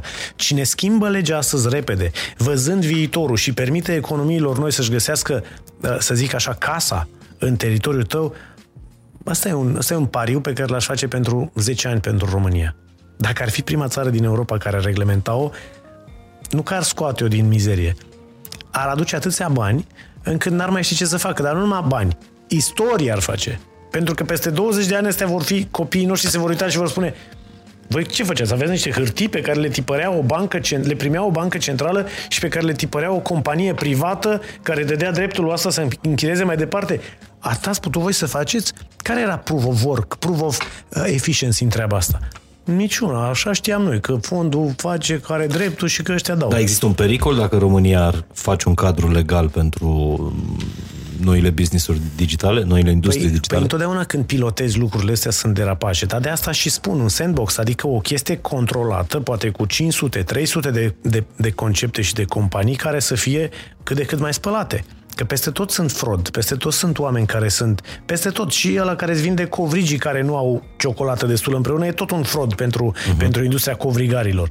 În fiecare industrie există niște, niște uh, băieți ăștia care vor doar să dea un tun și să plece. Selectarea lor, punerea pe niște criterii, bă, ăștia sunt cei mai corespund criteriilor, uh-huh facem un an jumate, doi, să vedem cum iese treaba asta, câți bani vin cu adevărat, care este valoarea adăugată pe care noi o dăm prin, prin procesele regulatorii clienților și siguranța pe care le oferim. Dar există în România în momentul ăsta un, un model, dacă poți să decupezi, nu știu, un oraș sau un mo- model pe care l-ai replica în toată țara.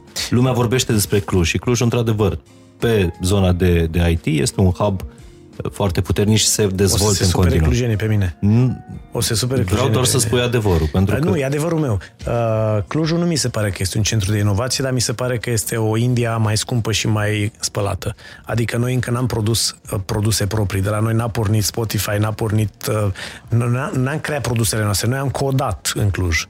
Care e mare diferență. Ați creat tu businessurile tale românești care să devină globale și scalate mai departe, față de a produce, a livra servicii de coding la un nivel mai bun și cu unii care vorbesc mai bine decât, decât cei din India engleză. Uh-huh. Deci e o, aici e o nuanță care sunt companii, dar sunt încă prea puține, pe cât se putea. La câți programatori avem acolo, a lipsit forța antreprenorială și viziunea globală să creăm niște produse glo- globale pe CRM, pe ERP, pe, pe tot felul de platforme. Deci nu ne-am pus numele aproape niciunde la nivel de elită a produselor proprii. În schimb, am făcut pentru alții. Da, dar pe de altă parte avem câteva exemple care au plecat din, uh, din România, cum e Puține. Elrond, Puține. Wipat. Puține. Cam gata, s-a terminat lista. și să-ți mai spun ceva. Nu s-a bazat pe forța de muncă neapărat de acolo. românească. Sau, da. Uh-huh. Sau cel puțin de management. Dacă te uiți la UiPath și vezi exact cine e în management și care e echipa de advisor și de conducători. Sunt și români, dar sunt e altă, altă... Deci, Dar la uh, ce suntem noi deci buni? asta cu Clujul mi se pare foarte tare pentru că este valuable și pentru că a adus uh, uh, un tip de investitori și bani și cred că s-a mișcat foarte bine Clujul, însă uh, să nu se supere pe cineva pe mine, se putea mai mult. Dar poate e doar începutul. Poate e doar începutul. Și îi provoc să se gândească la, la niște produse globale ale lor, care să spună următorul HubSpot din Cluj, Pentru că- următorul Facebook din Cluj, următorul Spotify din Cluj. Pentru că în momentul în care mediul ăsta este creat, hub-ul ăsta este creat, adică energia care circulă acolo între oameni, poate naște S-ar oricând putea. S-ar... următorul But again, business de da, succes. But again, e vorba de viziune. Begin with Exact. end in mind. Știi? De, dacă începe să-ți placă și să codezi pentru alții și să fie confortabil și să nu mai trebuiască să lupți, ai mașină, ți o casă, hai mă că merge și așa. Asta e boala mare a noastră. Dar uite, apropo de viziune, primarul Clujului, chiar dacă nu va face cât va fi el primar, el vorbește tot timpul despre metroul din Cluj. Știi? Da. Adică știe da. sfârșitul. Chiar dacă în momentul ăsta pare că e... Sper să nu apară dronele era- și să, să terminăm proiectul mai Da. repede. Uh, Din ce am văzut eu până acum, uh, sunt două orașe, de unul sunt atașat emoțional și trebuie să-l pomenesc, uh, dar celălalt uh, nu am acest atașament decât de regiune. Oradea este un oraș care l-am văzut transformat fundamental. Un oraș care a fost uh, șocat de cineva care a vrut să facă treabă. Uh, Nu-l cunosc personal pe primarul de acolo, uh, am văzut doar rezultatele lui și uh, Nici măcar mi se nu mai e pare- primar acum, A, nu știu. Mi dar se modelul în continuare e mi- dus mai Mi departe. se pare cea mai, uh, cea mai mare, cea mai rapidă transformare și uh, al, doilea, mo- al doilea model este din Reșița. Uh, extrem de multe lucruri schimbate într-un oraș mic. Fapt ce arată că, indiferent cât de mic e orașul, eu de acolo sunt, uh, nu s-a schimbat peste noapte, dar investițiile care s-au adus, proiectele care sunt în lucru, uh, nivelul de numărul de turiști care începe să crească semnificativ, uh, modul în care se creează un nou ecosistem al orașului îmi arată că uh, asta va fi o, o, o moștenire lungă a celor care au, s- au pus semințele acum. Deci eu cred că se poate. Sunt, mo- sunt, sunt modele, sunt exemple și cred că ar trebui mai mult văzute, mai, mai mult studiate. Bă, ce au făcut ăștia? Ia mă ziceți ce ați făcut. Ce a, punem- fost, ce a fost bine, ce a fost rău. Ce ați făcut de a fost contestat? Păi, cred că o să spună asta din Oradea. Când am dat afară jumătate din primărie a doua zi, cred că a fost destul de mare circ și deranj. Și cum ai rezistat? Păi am pus jaluzele la geamuri când îmi trăgeau prin... Ok, și cât a durat asta? Șapte zile. Ați văzut, mă? Șapte zile trebuie să rezistați. O fi 10 la București că mai persistenți. Dar bă, we can do it. Ce au românii bun? Oh, multe. Hai să facem o, o listă a lui Ionețiu. Multe. Spiritul umorului, simțul umorului ăsta este... Nu am văzut vreo nație, și am văzut multe aici, care să poată să găsească. Deci să faci haz de necaz, bă, în orice situație, oricât de nasoală ar fi, asta este priceless. Deci este, e nemaipomenită. Vorba, foarte, foarte versatilă, foarte mișto. Uh, cu toate că se zice că nu suntem așa, că suntem cointeresați, că nu suntem... Uh, nu, suntem primitori, suntem welcoming. Suntem primitori și uh, bucuroși să întâlnim oameni. Uh, Ce ar mai fi uh, ale românilor așa ca lucruri generale? Mm, descurcăreala. Știu că nu ne, nu ne duce la să fim campioni, Bă, dar ne descurcăm și supraviețuim și rezistăm în orice condiții. Nu există. Am văzut un... Deci un... avem gândirea flexibilă. Da, da. Deci ne adaptăm, poate adaptarea, dar adaptarea, din păcate, la nivel de survivor. Exact. Deci la nivel de supraviețuitori, bă, nu o să ne omoare nimeni niciodată. Sunt convins. Deci românul și nația asta nu va dispărea niciodată de pe planetă. Însă s-ar putea să aibă 100 de religii, 100 de forme, 100 de... Dar românul nu dispare. Uh, deci ar trebui multe. să folosim cumva descurcăreala asta, să, să, să o upgradăm. Da, la, la alt nivel de conștiință, pentru că noi operăm la nivel de conștiință de... de, de o vibrație de, mai înaltă. Da, dacă mutăm un pic mai sus, la nivel de performance, la nivel de contributor global, Uh, regulile sunt aceleași. Tot, tot, ele, tot lucrurile trebuie să le facem, dar la nivel de conștiință, deci, poziționându-ne pe noi altfel. Descurcăreala să aibă viziune. Da, descurcăreala să aibă viziune, să aibă, să aibă așteptare de performanță, nu doar de subzistență. E ca și uh, agricultura. Una e să faci subzistență, tot, tot 8 ore stai la câmp, una e să vrei să faci o, un tip de agricultură mecanizată pentru comerț, uh-huh. una e să faci o agricultură la nivel scalabil mare. Tu tot 8 ore lucrezi, dar cu altfel de viziune și cu altfel de, de scalabilitate și perspectivă și cu altfel de percepție de sine. Apropo de percepție, uh, uite, dacă, dacă, dacă ne uităm pe, pe fereastra asta, deși e view foarte, foarte larg, noi nu vedem 360 da. Din, trebuie să ne mutăm în partea cealaltă, da. în biroul tău. Uh, dacă spui ochelarii ăștia, vezi 360. Da. Și mi se pare că așa suntem și noi în momentul ăsta în ceea ce privește, chiar aveam o discuție cu tine înainte, în ceea ce privește investițiile. Știm să băgăm bani în imobiliare. nu, știu, nu știu sigur dacă știm, dar da, avem curajul să băgăm acolo. Și am băgat în ultimii doi ani bani în imobiliare, să construiește la greu, și în București, să construiește și în Dubai, investește românul și în București, investește și în Dubai, în cripto... Uh, cam atât. Și cam atât. Da. Dar dacă spui ochelarii ăștia, ai un 360 unde e și altceva în afară de imobiliare, cripto. Da. Da, ți-am arătat o, o, un desen cu 46 de sertare în care poți să îți placezi banii. Putem să punem desenul asta pe... O să ți-l dau într-o formă, într-o formă, mai, într-o formă mai, mai adaptată. Hai să, ne, uh, să, să zicem că să luăm trei modele. Avem 10.000 de euro, 100.000 de euro și un milion de euro.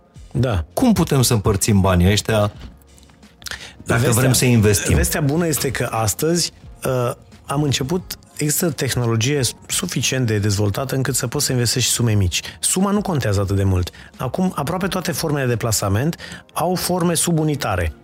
Pentru că uh, și noi avem un, uh, uh, un business pe care îl uh, construim aici exact pe zona de fractional ownership. Adică tu să poți să deții fracții din orice. Asta înseamnă că tu dacă începi să fii inteligent, nu mai trebuie să ai mulți bani ca să poți să ai plasamente în trei continente și în șapte tipuri de aseturi. Unele comerciale, unele uh, industriale, unele rezidențiale, unele holiday homes, altele di- diverse. Fiecare cu randamente diferite și cu formă de lichidizare instantă. Adică uh, real estate-ul e foarte bun ca store of value, adică să-ți bagi bani acolo și pe termen de 10 ani de zile, teoretic n-ai cum să pierzi, depinde și când cumperi. Adică ți un apartament? Da, și bagi bani acolo și zici, bă, ăsta e un fel de bunker de bani. Dar care e pericolul? Pericolul este că nu ai nevoie de bani uh, repede și nu este lichid. Nu poți să-l vinzi așa de repede. Nu? Adică poți să-l vinzi doar la mult sub prețul la care tu l-ai cumpărat. Dacă vrei să-l vinzi Dacă repede. vrei să-l vinzi repede. Deci nu e lichid. Real estate nu este lichid. În forma asta fracționată pe care noi o facem, este foarte lichid pentru că tu ai bucățele foarte mici pe care le pui pe o piață descentralizată și oamenii zic, a, ăsta ce Asta este o bucată din 10.000 de bucăți din apartamentul din Marina. Ce randament are ăsta? 8% pe an. Cât costă? Atât. A, ok, hai că îmi scot banii. Devine ca un fel de acțiune. Știi cum e acțiunea pe bursă? Tu ai acțiunea unei companii. Aici nu ai acțiunea unei companii care produce un randament, ai acțiunea unui asset, care la fel și el este închiriat și obține un randament. Asta va schimba total modul în care oamenii vor investi în viitor. Pentru că n-are sens să investești toți banii într-un... Eu, să-mi iau un apartament în Reșița de ce mi-aș risca toți banii să pun într-un oraș în care chiar nu știu ce se va întâmpla cu el, nu știu cum va fi piața, este prea mică piața și foarte influențată de alții. Sau pot să-i arunc în 3-4 continente, în 100 de plasamente și din care dacă am nevoie de 500 de dolari, am pus pe piață două fracții și s-au vândut, îmi iau aia 500 și am mers mai departe. Dacă eu sunt blocat, nu pot să vând holul unui vecin și camera de zi altui vecin. Trebuie să vând tot. Și dacă mă grăbesc, trebuie să vând la preț mic. Deci asta este o opțiune care devine, care devine tot mai larg și va, va fi o, o formă foarte, foarte, foarte uh, folosită de oamenii care au plasamente mici. Deja există rate, rate-uri, adică Real Estate Investment Trusts, că și astea sunt pe listă aici la, la rate, uh-huh. în care sume puțin mai mari, nu poți să intri chiar cu sume atât de mici, faci cam același lucru. Pui banii într-un, într-o, într-o găleată de bani, iar un, niște oameni experți în a, a achiziționa și a gestiona acele active, le gestionează numele tău, e o investiție pasivă și ei la final de trimestru îți raportează cifrele și la final de an îți bagă dividendele în cont. Uh, dar asta e tot pe verticala asta de, uite, de real estate. Adică... Da, da, asta e cumva e mai specific contraintuitiv, că noi trebuie să, ah, dacă da. avem ceva, trebuie să simțim, să-l avem ce în mână, nu-i minciună. Da, numai că asta nu este Uh, e o mare diferență între investițiile active și investițiile pasive. Mm-hmm. Când ești... Astea toate sunt investiții pasive, majoritatea. Adică tu te bazezi pe expertiza altora și pe istoricul lor de a face bani cu banii tăi. Dar da. nu ai nimic la mână. Dar și asta este... e contraintuitiv uh, conștiinței românului să n-ai încredere în nimeni. Da. Decât da. ce e în mâna ta. Da, da. Da. Știu că asta e, bă, dar proprietatea mea, dar vreau să fie. Exact. Uh, uh, bă, uite, poți să plasezi banii în fondul ăsta, să pui un milion și să câștigi atât. Păi și eu ce am la mână? Păi, uh, uite, chitanța asta digitală și certificatul ăsta că tu deții asta. Păi și cum vine aia? Eu, eu pot să o vând asta? Păi nu, pot, tu ai, de, ai depo, dar la bancă, dacă tu depui și îți dă o chitanță că ai depus, nu la fel e. Nu-ți dă niște randamente, nu e... Păi da, dați banii mei. Serios? Ia uite-te în situațiile astea, banii tăi. Dacă lucrurile Drept. se schimbă, cât poți să scoți? Atât sau atât? Și dacă vrei să-i scoți mâine, a, n-avem, trebuie să-i planificați.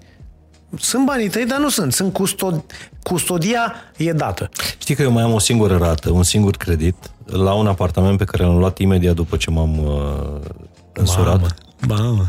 Și am calculat că mai am niște, cred că 15 ani de 14-15 ani de, de, de plată. Uh, și mă gândesc uneori, apartamentul e al meu sau al băncii? Păi nu Dacă tu ești în contract, tu nu ai apartament, tu ai un credit. Tu nu ai un asset. Pentru că până nu e, e, nu e liber de, de orice mhm. sarcină, uh-huh. nu e al tău. Dar nu vreau să-l plătesc mai devreme. vrei să fie, vrei da, să fie da, da. acolo, da. să-ți aduci nu, aminte, să place. te simți bine tot timpul așa că, bă, sunt dator. Nu, nu, nu. Vreau bă, să sunt... mă simt încă tânăr căsătorit. Știi? La prima casă. Bună ziua, am venit să depun pentru prima casă.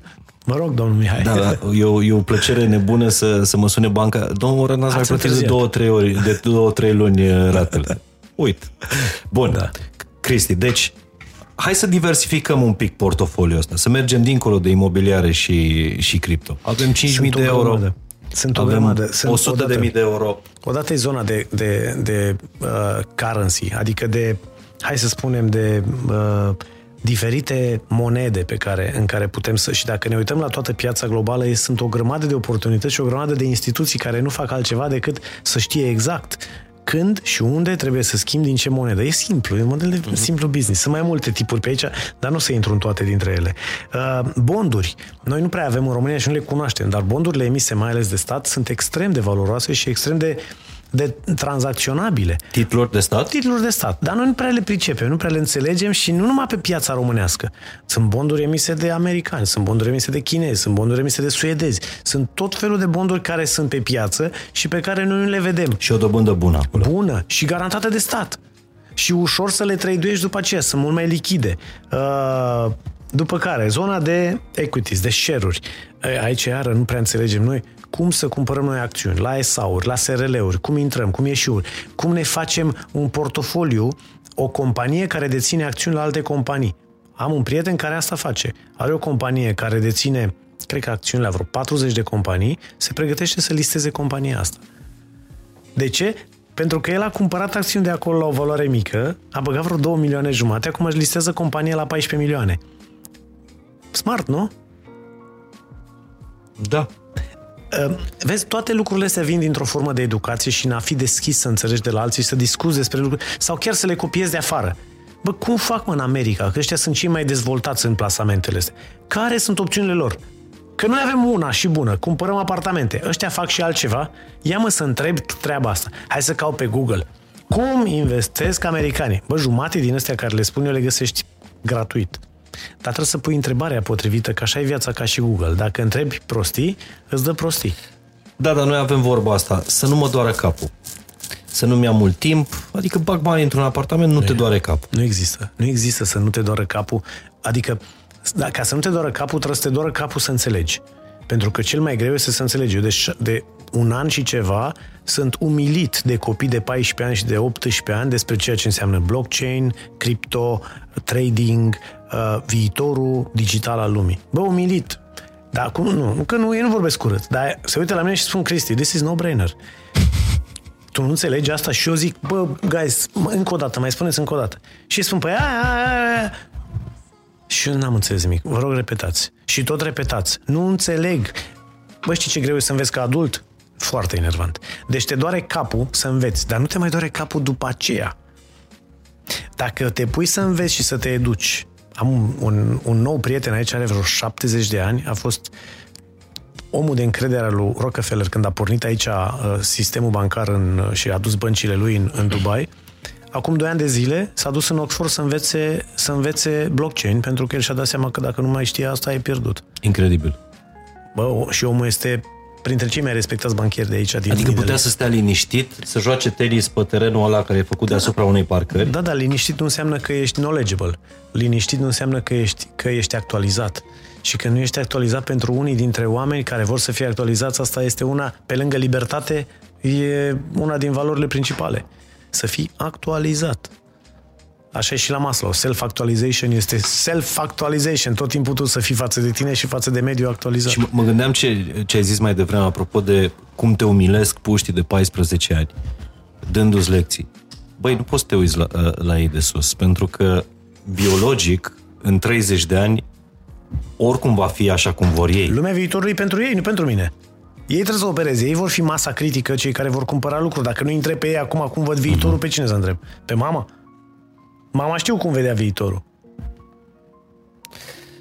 Și apropo de portofoliul ăsta de investiții, îmi spuneai că toți și aici din, uh, din Dubai, la ei e foarte simplu. A venit cineva, i-a învățat, e un fel de, de piramidă, în da. ce să-și investească uh, banii. Cum să-și construiască... Și mi-ai spus că... Uh...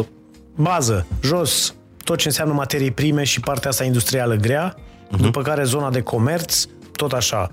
Fiecare are partea de dealership auto, are niște francize de mâncare, niște mhm. supermarketuri, zona comercială. După aia are zona de real estate și de brokeraj, după care are zona financiară servicii financiare. Deci o piramidă cu nenumărate companii care fiecare aduce un tip de randament, rezistă mai bine sau mai puțin bine la anumite tipuri de activități externe și de riscuri externe, dar niciodată nu moare tot ai afectată chestia asta, nu contează, mai merge Să asta. spui ouăle în mai multe uh, coșuri. Și pe tipuri de modele de business-uri diferite. Uh, și dacă ar fi banii unui civil, da. unui român, cum ai vedea dispuși pe piramida asta? Pentru uh, oameni pur și simplu, indivizi, așa, da? da. Oameni ca noi. Uh, oameni ca noi. Oameni care plasează niște bani în... Uh, i-aș, i-aș încuraja să bage niște bani în niște uh, SA-uri care funcționează, în niște societăți pe acțiuni, să cumpere niște acțiuni la, la companii care sunt profitabile și care dau randamente, uh-huh. în niște uh, să înceapă să intre pe bursă și să vadă care din companiile respective sunt lichide și uh, au, au, au tra- uh, tradability, adică au uh, tracțiune în zona de, de trading în viitor și să-și pună niște bani și acolo, i-aș încuraja să-și, dacă nu au uh, curaj în forme Uh, instituționale de investiții colective să-și creeze ei propriul lor mini-fond, 20 de oameni care pun fiecare 50 de mii, 100 de mii să-și cumpere niște active împreună. Haita lor. Haita lor. Haita lor. Mișto ar fi să meargă și într-o zonă de uh, brokeraj împreună și haita lor să pună la un loc să spună, bă, noi ce putem beneficia unii de alții din treaba asta, să creeze un fel de asociație pe lângă joburile care le au și de businessurile care le au noi împreună ce putem oferi valoros să angajăm un singur om care vinde toate serviciile noastre sau cumpără ce avem noi nevoie. Ceva lucrativ în care să știm că noi aducem cea mai multă valoare. Noi, valoarea noastră personală și a relațiilor uh-huh. noastre și a expertizei noastre. Și aș încuraja să uh, intre și în zona de, de blockchain și să vadă care sunt produsele valoroase. Să, să, să se educe suficient încât să-și dea seama care e un produs valoros, care nu. Ăsta este un produs valoros pentru că avem knowledge despre ce înseamnă calitate la fier, la metal, la uzabilitate. Până nu înțelegi care sunt produsele valoroase în noua economie, o să fii uh, reticent la toate. Pentru că sunt toate niște nebunii. Dar blockchain-ul ar trebui să fie vârful piramidei. Mi se pare acum că este, da. Pentru că e o combinație între uh, servicii financiare, antreprenoriat, uh, consumator, uh, behavior, behavior of consumer, uh, tehnologie, nu știu dacă am pus-o, uh, și, uh, și legislație.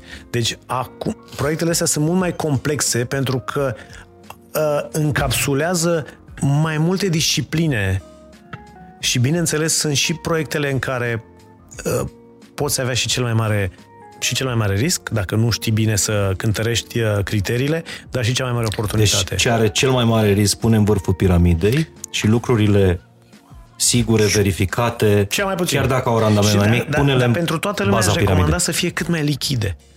Adică să nu îți pui niște rucsaci în spate și când vrei bani să, scoți, să scoți rucsacul, să spune cine vrea să cumpere rucsacul. Că nimeni nu mai are chef să-ți asculte povestea atunci. Uh-huh. Și, uh, și de obicei lichiditatea nu se face în aceeași piață în care tu te riști.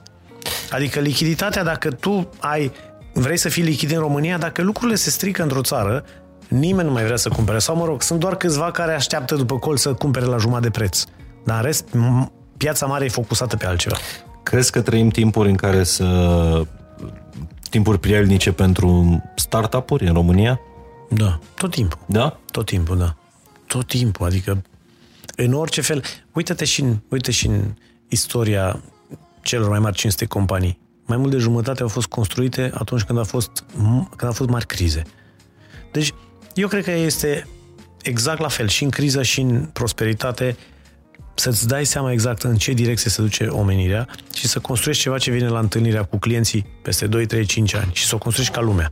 Dacă ai construit-o ca lumea și dacă ea cu adevărat încapsulează preferințele și dorințele lor, este imposibil și ești consistent și consecvent în tot procesul ăsta și nu te disturbă nimic, to the point, n-ai cum să, nu, n-ai cum să greșești. Pentru că până acum am vorbit despre investitori, dar până la urmă spiritul unei economii sunt antreprenorii, sau așa da. ar trebui să fie.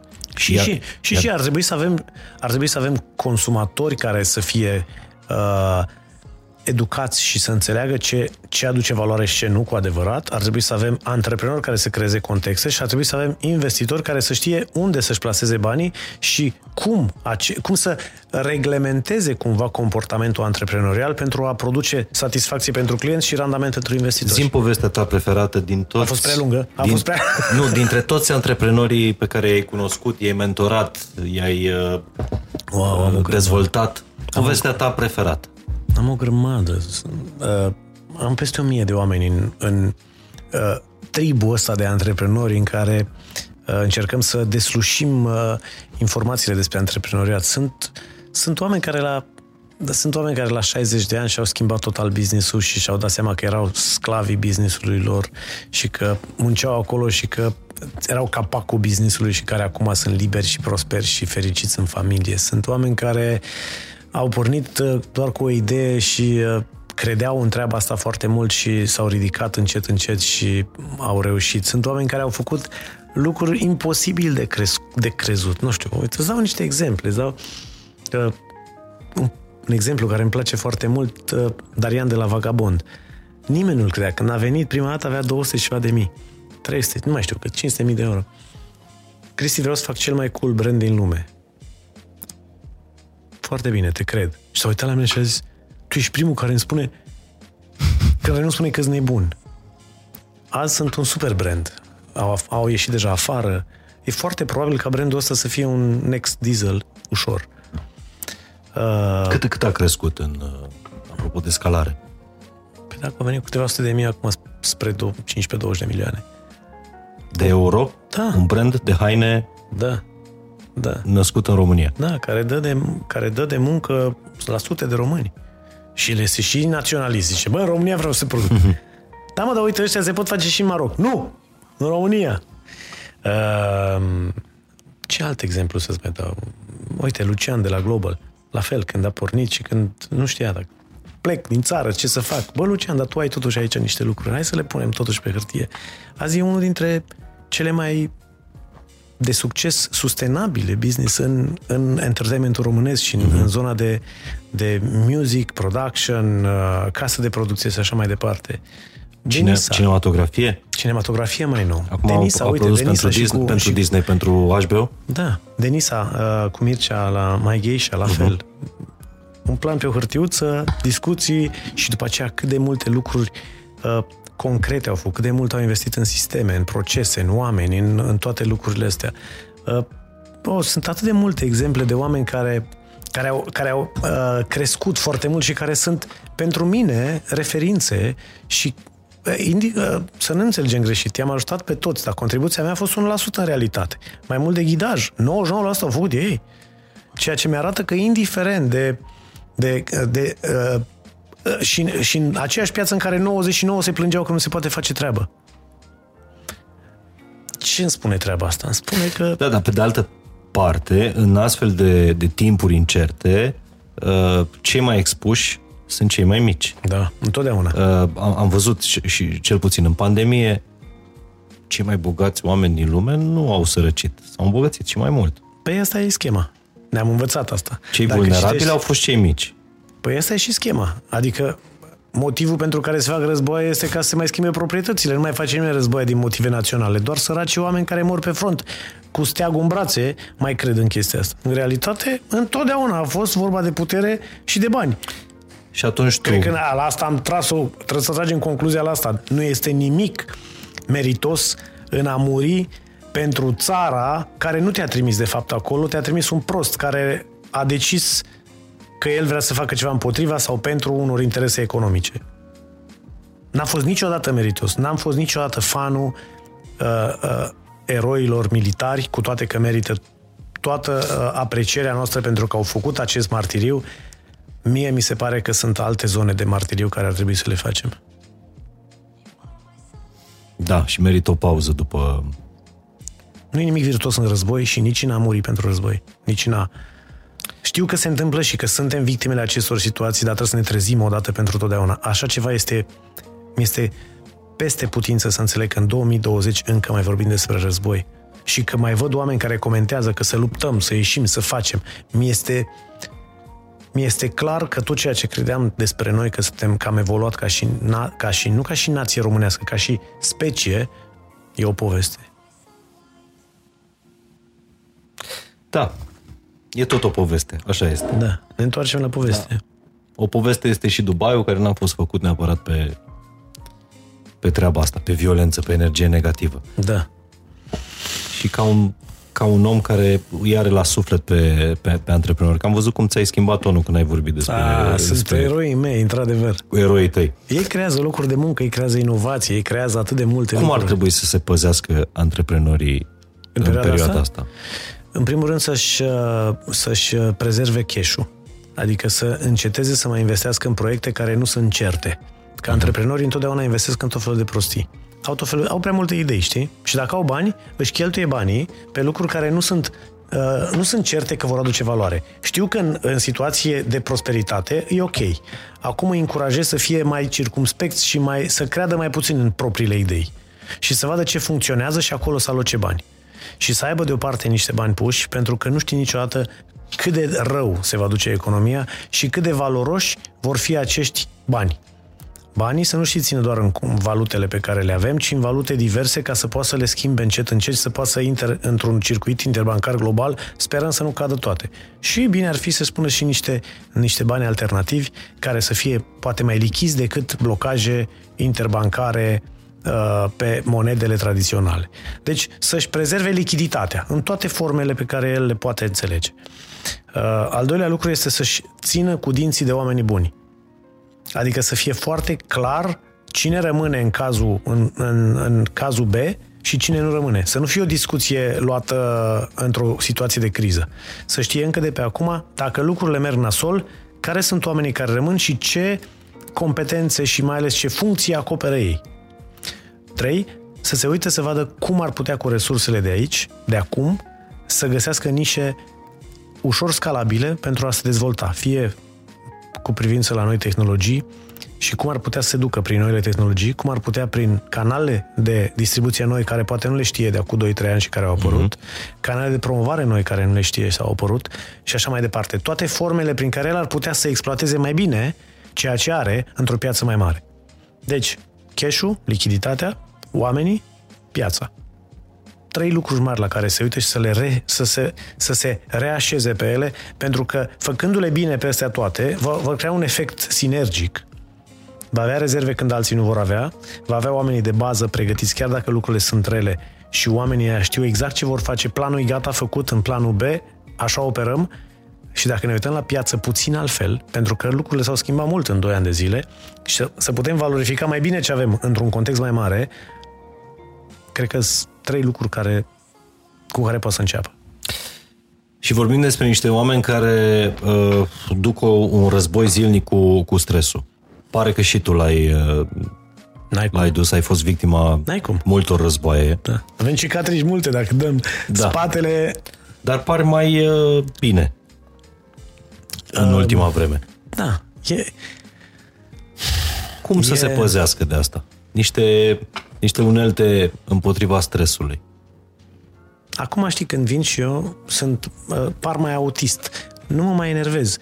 Uh, aici n-ai de ce să te enervezi cumva, pentru că nu te înjură nimeni, nu te scuipă nimeni, nu te claxonează aproape nimeni, sau dacă, dacă te claxonează, te claxonează pentru că ai ațipit acolo și nu te-ai uitat și îți dă un hai. Uh, nu ai stresul uh, controalelor, pentru că nu se întâmplă așa. Uh, nu ai stresul... Uh, în schimb, ai stresul uh, lucrurilor, performanței, pentru că toată lumea se mișcă foarte repede lângă tine. E un alt tip de stres. Și când mă întorc și că uh, când vin în România pentru o săptămână, nu mai răspund la toate elementele astea de stres pe care le aveam. Claxoane, înjurături, priviri, uh, controle, uh, vorbe urâte, toate lucrurile astea. Și mi-am dat seama că pentru o săptămână pot să rezist. Deci pentru o săptămână Ai m-am imunitate. simțit la fel, da. Și m-am gândit, bă, da, ce proces mental ar fi trebuit eu să-mi fac aici? Că eu n-am știut că se poate rezista. La fel cum ziceai tu mai devreme de dependența de social media, trăim într-o chestie în care spune, n-ai cum să nu fii stresat când vezi atâția proști. Bă, cred că s-ar putea. Deci cred că exercițiul mental, să te raportezi la situația în care ești într-un mod pozitiv, lucru pe care l-a făcut Vic- Victor Frankl în, în, în, uh, în, uh, în timp ce era prins în, uh, în Auschwitz sau unde era el? În lagăr, da. În lagăr. Deci modul în care noi ne raportăm la realitate cred că ne schimbă calitatea vieții. Cred că indiferent cât ar fi de bună sau de rea România, dacă noi ne raportăm strâmb, știi că Arsenie Boca spunea că în ochiul strâmb și lumea bu- dreaptă se schimbă, se strâmbă. Știi? Adică cred că totul e o chestie de percepție și de relația pe care noi avem cu ce observăm. Observatorul, noi. Uh, aici ar trebui o, o, o notă de subsol. Arsenie Boca, neurocercetător. Da, din perspectiva Da. asta. Nu aia Neuroscientist. de Victor, nu de, de alte lucruri, da. Deci, e, uh, cred că soluția ar fi să ne raportăm noi altfel la lucruri. Că nu sunt nici rele, nici bune. Și depinde, da, e nasol, zici, bă, te înjură, te scuipă. Da, dar ai putea să fii în Rusia acum, în Ucraina. Sau ai putea să fii în nu, nu știu ce țară din Africa. Sau ai putea să fii încă sclav într-o țară în care nimeni nu știe că mai există. Noi nu cred că suntem rău în România. Cred că suntem în zona pozitivă, știi? Dacă e un iceberg de ăsta, cred că suntem deasupra apei. Da, ne uităm la ăia că mai bine. Dar cred că ne-am putea mult schimba calitatea vieții dacă ne-am raportat altfel. Ăla, sigur, ăla din penthouse-ul ăla, sigur are piscină sus, nu? Ăla are, da. Adică nu se duce la piscina aia de jos cu toți săracii de N-are, nu. etajele inferioare. E, poate se mai duce câteodată ca să vadă lumea că vine de acolo și să spună, a, ăsta e ăla de acolo, că și el are nevoie să-l vadă lumea. Nu cred că dacă noi ne schimbăm cum ne raportăm în orice țară, da, noi, noi ca români, cred că vom reuși să ne raportăm împreună mult mai ușor unii cu alții. Și cred că asta ar fi o, o soluție așa utopică, dar posibilă. Să ne raportăm altfel. E fain așa de, de final. Știi că am, am promis la începutul podcastului că uh, pe final o să aflați cum puteți face un milion de, de euro. Și le spunem acum? Da. Hai la treabă, hai la muncă. Vestea proastă, nu?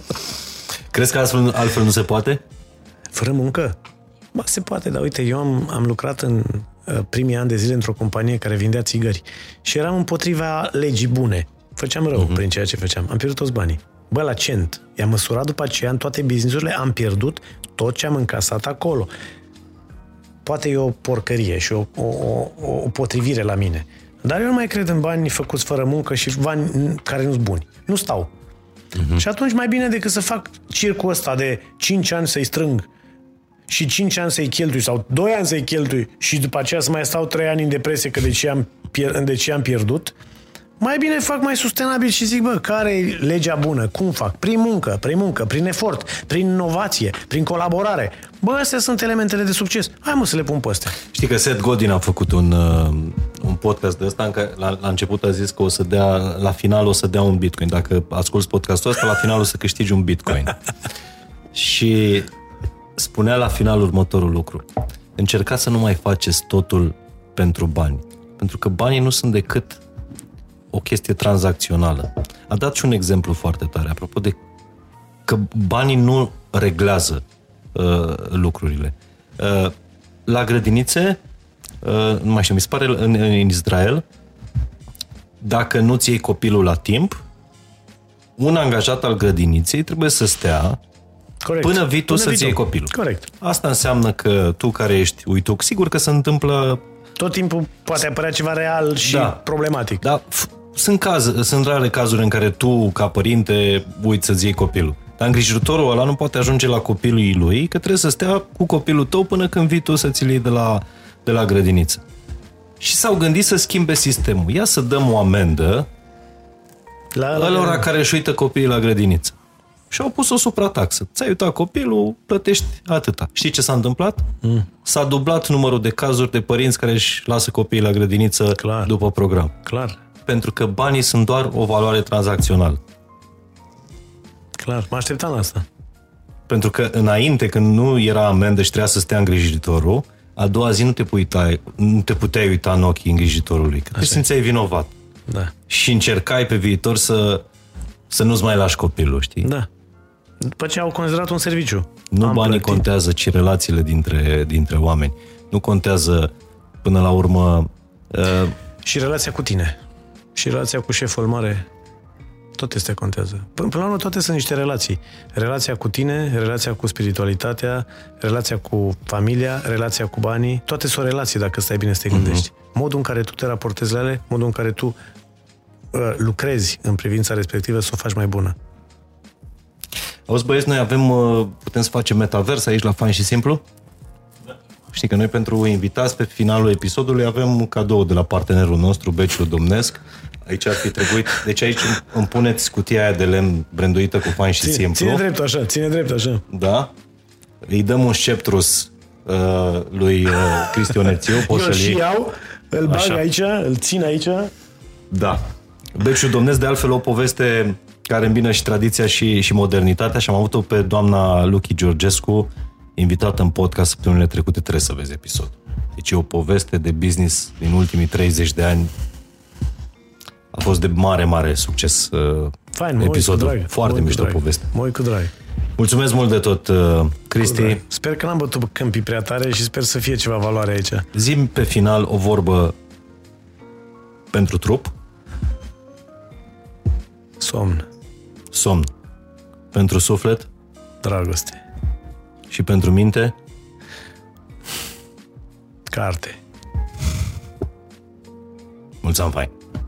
Pupăm. Din Dubai de aici de sus, mă rog, doar fizic, pentru că încă am rămas cu picioarele pe pământ. Sufletește. Uh, vă mulțumim tare, tare mult. A fost un episod foarte... Dar ieșim acum, am terminat. Hai că au venit investitorii, vor să Vă mulțumim tare mult, a fost fain și simplu ediția Dubai.